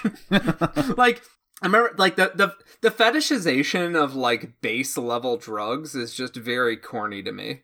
I don't think any drug should be fetishized, but I'm just saying like there's a rock and roll thing, but like isn't Except isn't there Lou supposed Reed's to be sort of heroin. thing where like I haven't I haven't done I haven't done heroin and Lou Reed telling me about what it's like to be on heroin all the time in New York in the 70s like that is I want I want him to bring his stories to me but like I don't want to know what it I, I don't I, I don't care what like a guy a guy in Detroit doing weed do, pop, pop getting, getting but I, I don't think I don't think it's real. I, getting hold on, I don't think it's really about doing weed. yeah he's getting I- geeked No, I think it's late because it's it's got to it's that kind of like um like when I it's it's not like interesting lyrically. It's actually one of like his shortest songs lyrically. It's just that like it almost feels like I didn't have a line for this, so I might as well say something that might grab a 14-year-old listening cuz it's like, you know, it's just unrelated stuff about like things going on and then like I just had like then it's like I guess I just had to get high. Like it's like, oh, does that have anything to do with the rest of the song? I would posit no, Peter. Anyways, it's it's I like it musically though. Yeah. Um. I, I I'm not into it. Um. Fine. We got to talk about the next song though. So this song, uh, which I've always thought is very funny, it's not bad. It's not good musically. It's just there. Uh, it's Technicolor level. Love. Sorry, it's Technicolor Lover, which is track ten.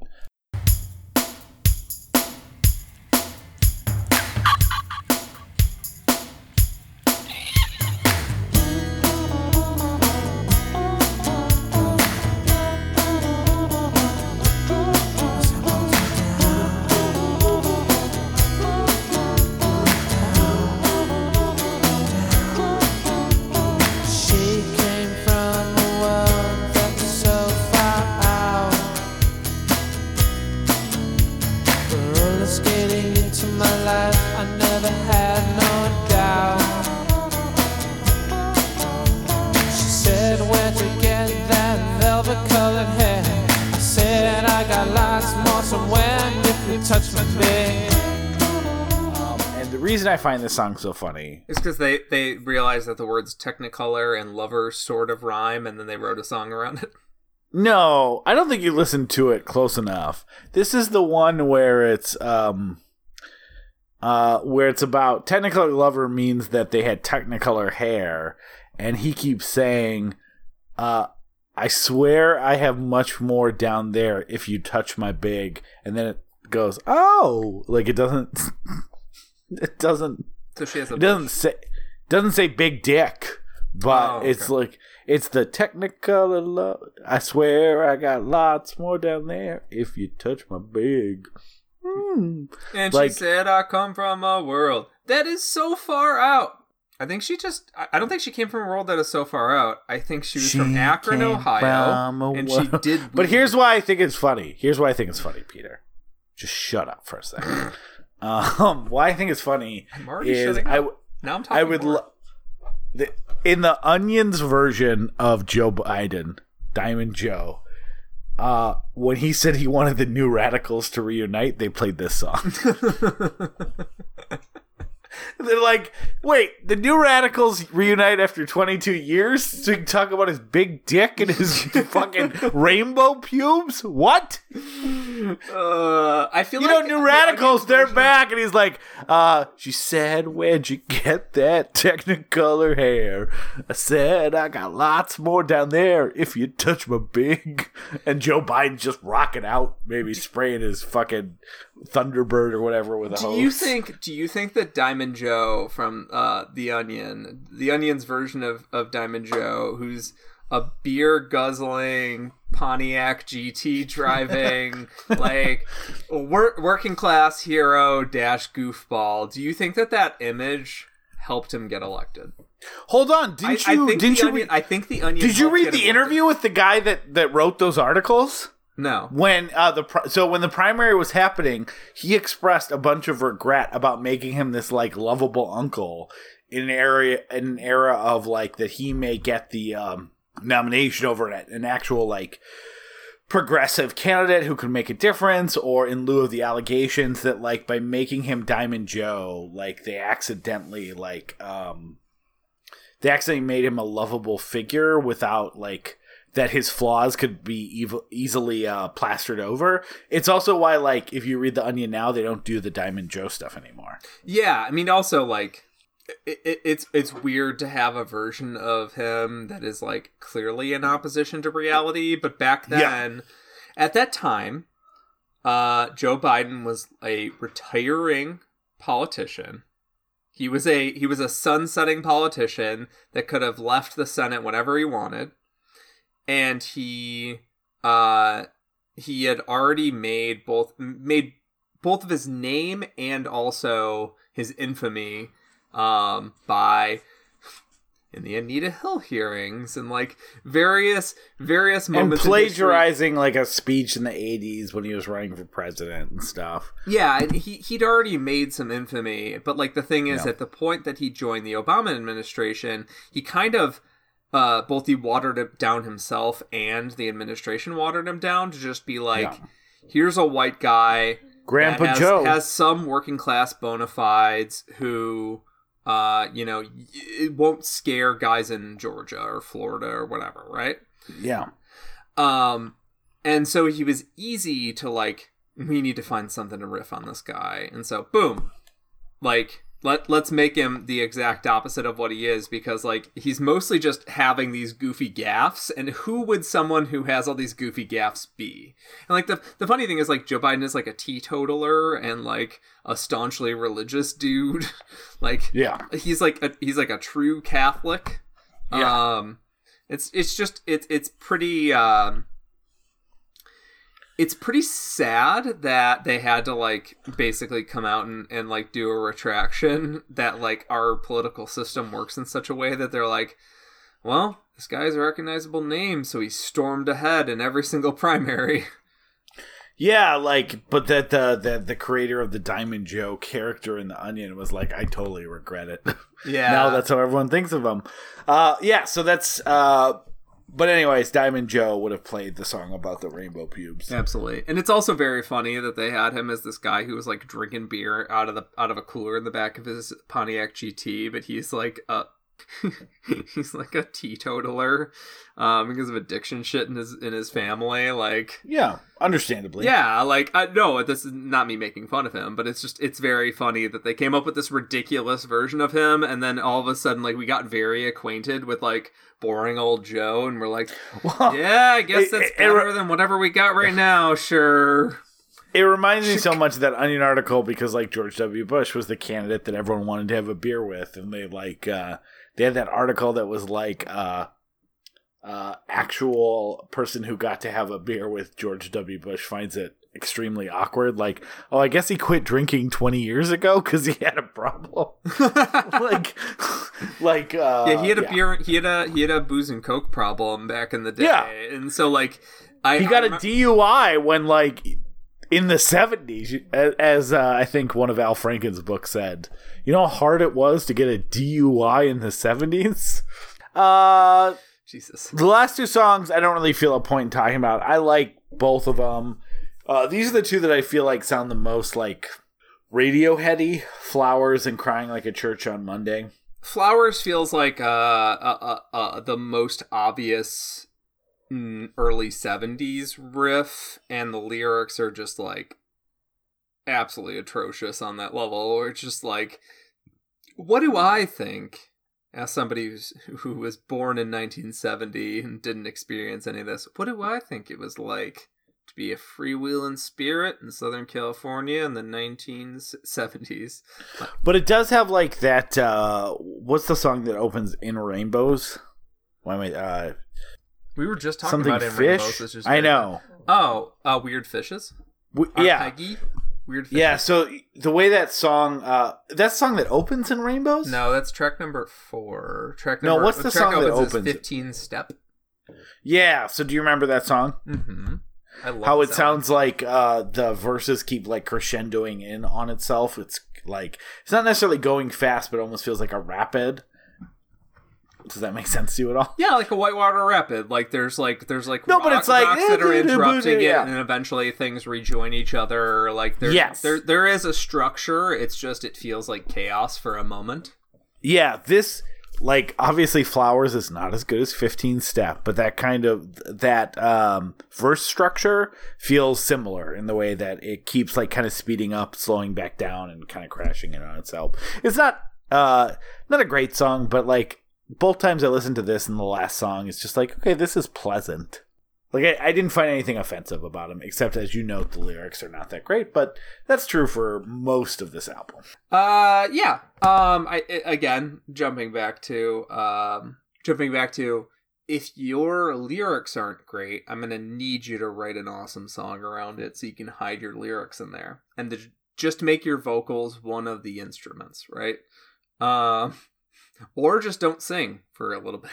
Just have your Or have your bassist make more work. generically bad lyrics like gotta stay high Uh, yeah. Um, this feels like Flowers feels like it's it's essentially like well, those early songs seem to be, and I know that this isn't how you write albums, but like those early songs seem to be um expressive of what I want. Flowers is like, man, weren't the '60s cool? And also, you're a young person. Why aren't you getting uh, getting rebellious? And also, uh, what if we just donned a bunch of the the same iconography from the '60s? Like it's yeah it's, the- it's- uh, yeah i mean the chorus is bad it's also like if your chorus of your ninth song is about getting high and that's like the lyric right like i just had to get high and then your chorus of your 11th song is uh she just had to get high like maybe at least either either come up with a new chorus for one or both or make the songs further apart on the album yeah, yeah.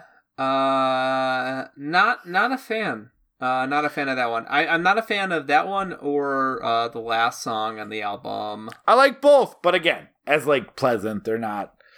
I would never be like, "Holy shit, you have to hear." This is an album I would I would I would chop up the, some songs from the first half and then Make it an EP.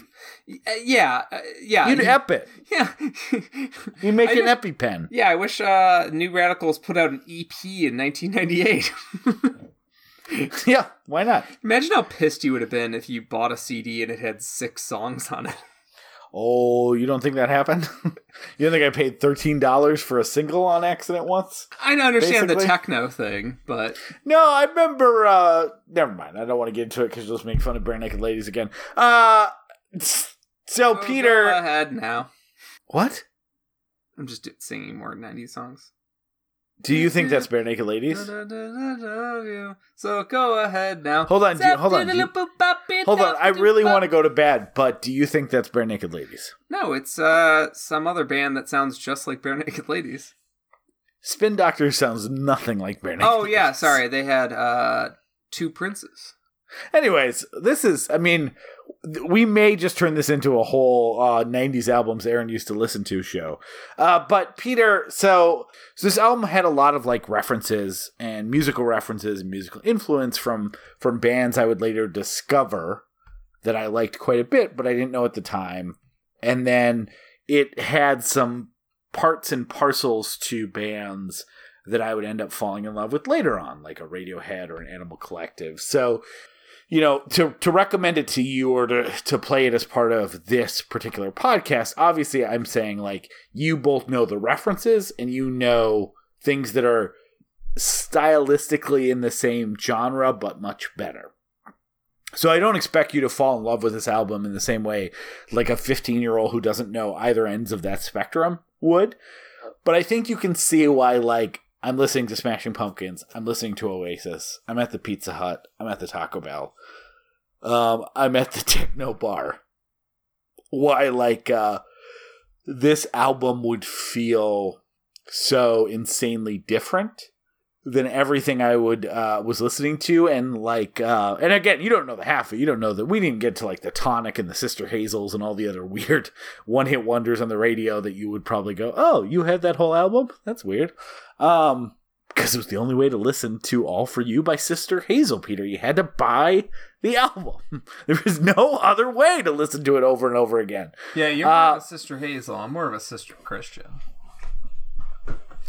You're, you're more like a sister show. And you're I think that's from the last- show. I, I feel like that's from the last episode we recorded, so it makes no goddamn sense. But uh, yeah, I mean, I uh, I still like again. I'm I'm surprised that for an album that I loved, with a bunch of albums that I never think about and never listen to again, this one did, in some capacity, uh, you know, stand the test of time for me. The fact that I still enjoy these songs, not in an ironic and not in a nostalgia way, but in a legitimate like. I like listening to this. I don't care if I hear this over and over again to this day. It's not all the songs on the album. I'm not listening. Uh, I'm not placing this album on my top 100 albums of all time list, but it's still much, much better than a lot of the stuff that came out in the same time. And um, I would be, you know, I like some of the stuff that Gregg Alexander wrote for other people. I really love that Michelle Branch song. And um, if he has other uh, songs that he came out with, I would be super interested in hearing them at some point in the future. Yeah, I think uh I was gonna say is I think it'd be fun to, for us to build a little like playlist of songs he wrote later, like uh, uh, that you know, and, and and do a little comparison to see if like some of this this youthful indulgence kind of shook off, or if it was something he leaned into. Um, I don't. I mean, I think he writes more uh, from from the songs that I've heard or new, like "Game of Love" by Michelle Branch. I think he he steps away a little bit from the I don't know if it's biographical, but the seemingly autobiographical like storytelling type stuff, and just leans I into really pop hope he's not writing biographies for Michelle Branch. no, but I mean, I don't think he's like telling like these weird. uh Just remember you were getting do, really do me do me a favor. Here's what I, here's what I want you to do me a favor. Just for the sake of this, I'm gonna play the Michelle Branch song "Game of Love" right now when I edit this. Peter, take one minute and just quickly listen to the first minute of it.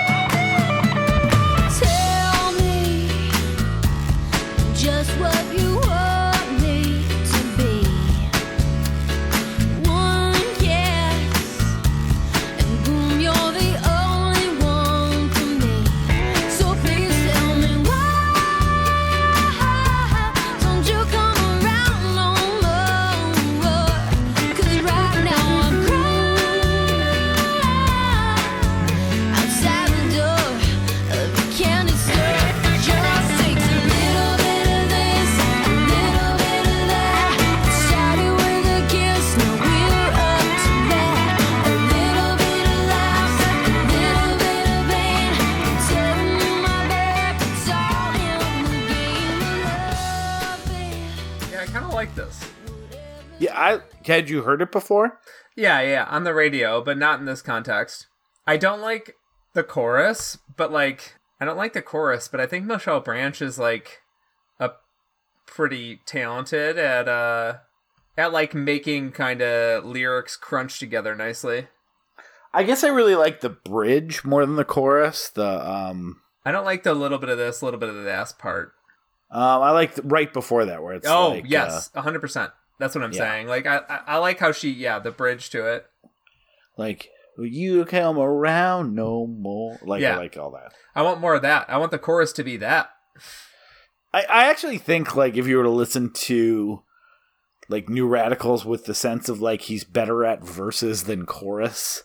I think like like Flowers is a really good example, right? Where I think the chorus is fucking terrible and the verses are compelling in that like 15 step uh cascading way. Uh, yeah, I could see that. I, I it's just it's uh it's one of those things where like I, I think he either writes uh Like even you get sorry. I think he's Not to trying to, write interrupt. choruses that are kind of hooky, uh, and hooky choruses can be very annoying, and that that's kind of what I got from the Michelle Branch song. Well, like even like you get what you give. Like what part do you like better, the verses or the um? Don't give up. You got like I like the verses way better. That's more interesting. Than Yeah, the- yeah, yeah. You're right. You're right. Yeah. That's. I mean, that's what. Um, that's where that. It, it, it it's more fun to see him kind of sonically go off the rails than it is for him to be like, "All right, I got something for you fuckers right here." Yeah. Um, where, which Yeah, is I think. And I'm sorry. I'm sorry. We wait like- to the end to say, but yeah, I do think his whole thing is like he's really good at writing melodies for verses, and his choruses are a little bit pap Yeah, and boring, like musically, which is why they sometimes don't uh, withstand lyrical scrutiny. Uh, Peter, this was a fun emergency episode. Lyrical scrutiny. Lyrical scrutiny. Uh, yeah, I'm I, I'm glad we were able to do this emergency episode again. It's super weird that just this thing that was kind of like in the back of my head as like an album we should do at some point, just because it was an album that I connected with and still listen to in part and parcel occasionally. Um, that uh, it was just on my list, and then all of a sudden, New Radicals becomes the Twitter meme for a week, and it's like, well, let's just do it now. let's just let's, just just get it out of the way, um, because uh, there I, I can pretty much guarantee, considering that the two times in my life that the New Radicals were relevant were 1998 and 2021, that I don't think we should wait until 2045 or whatever, when Gregg Alexander uh, dies, presumably, uh, for it to be relevant again.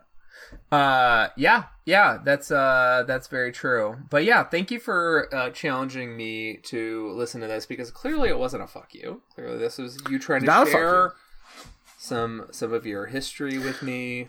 Well, and also like I do think like there's so many one-hit wonders in this era that I think this is one of the few that at least has both an interesting story, was trying to do something interesting musically at a time when like this was not like they were not building off a uh, musical style that was popular at the time, and also I think that its album uh, holds up a little bit more than uh, a lot of the other uh, bands that you would typically associate with a one hit wonder. And obviously, the career of Gregg Alexander afterwards speaks to that, that there was a lot more to him than just like a How Bizarre or a Steal My Sunshine or something.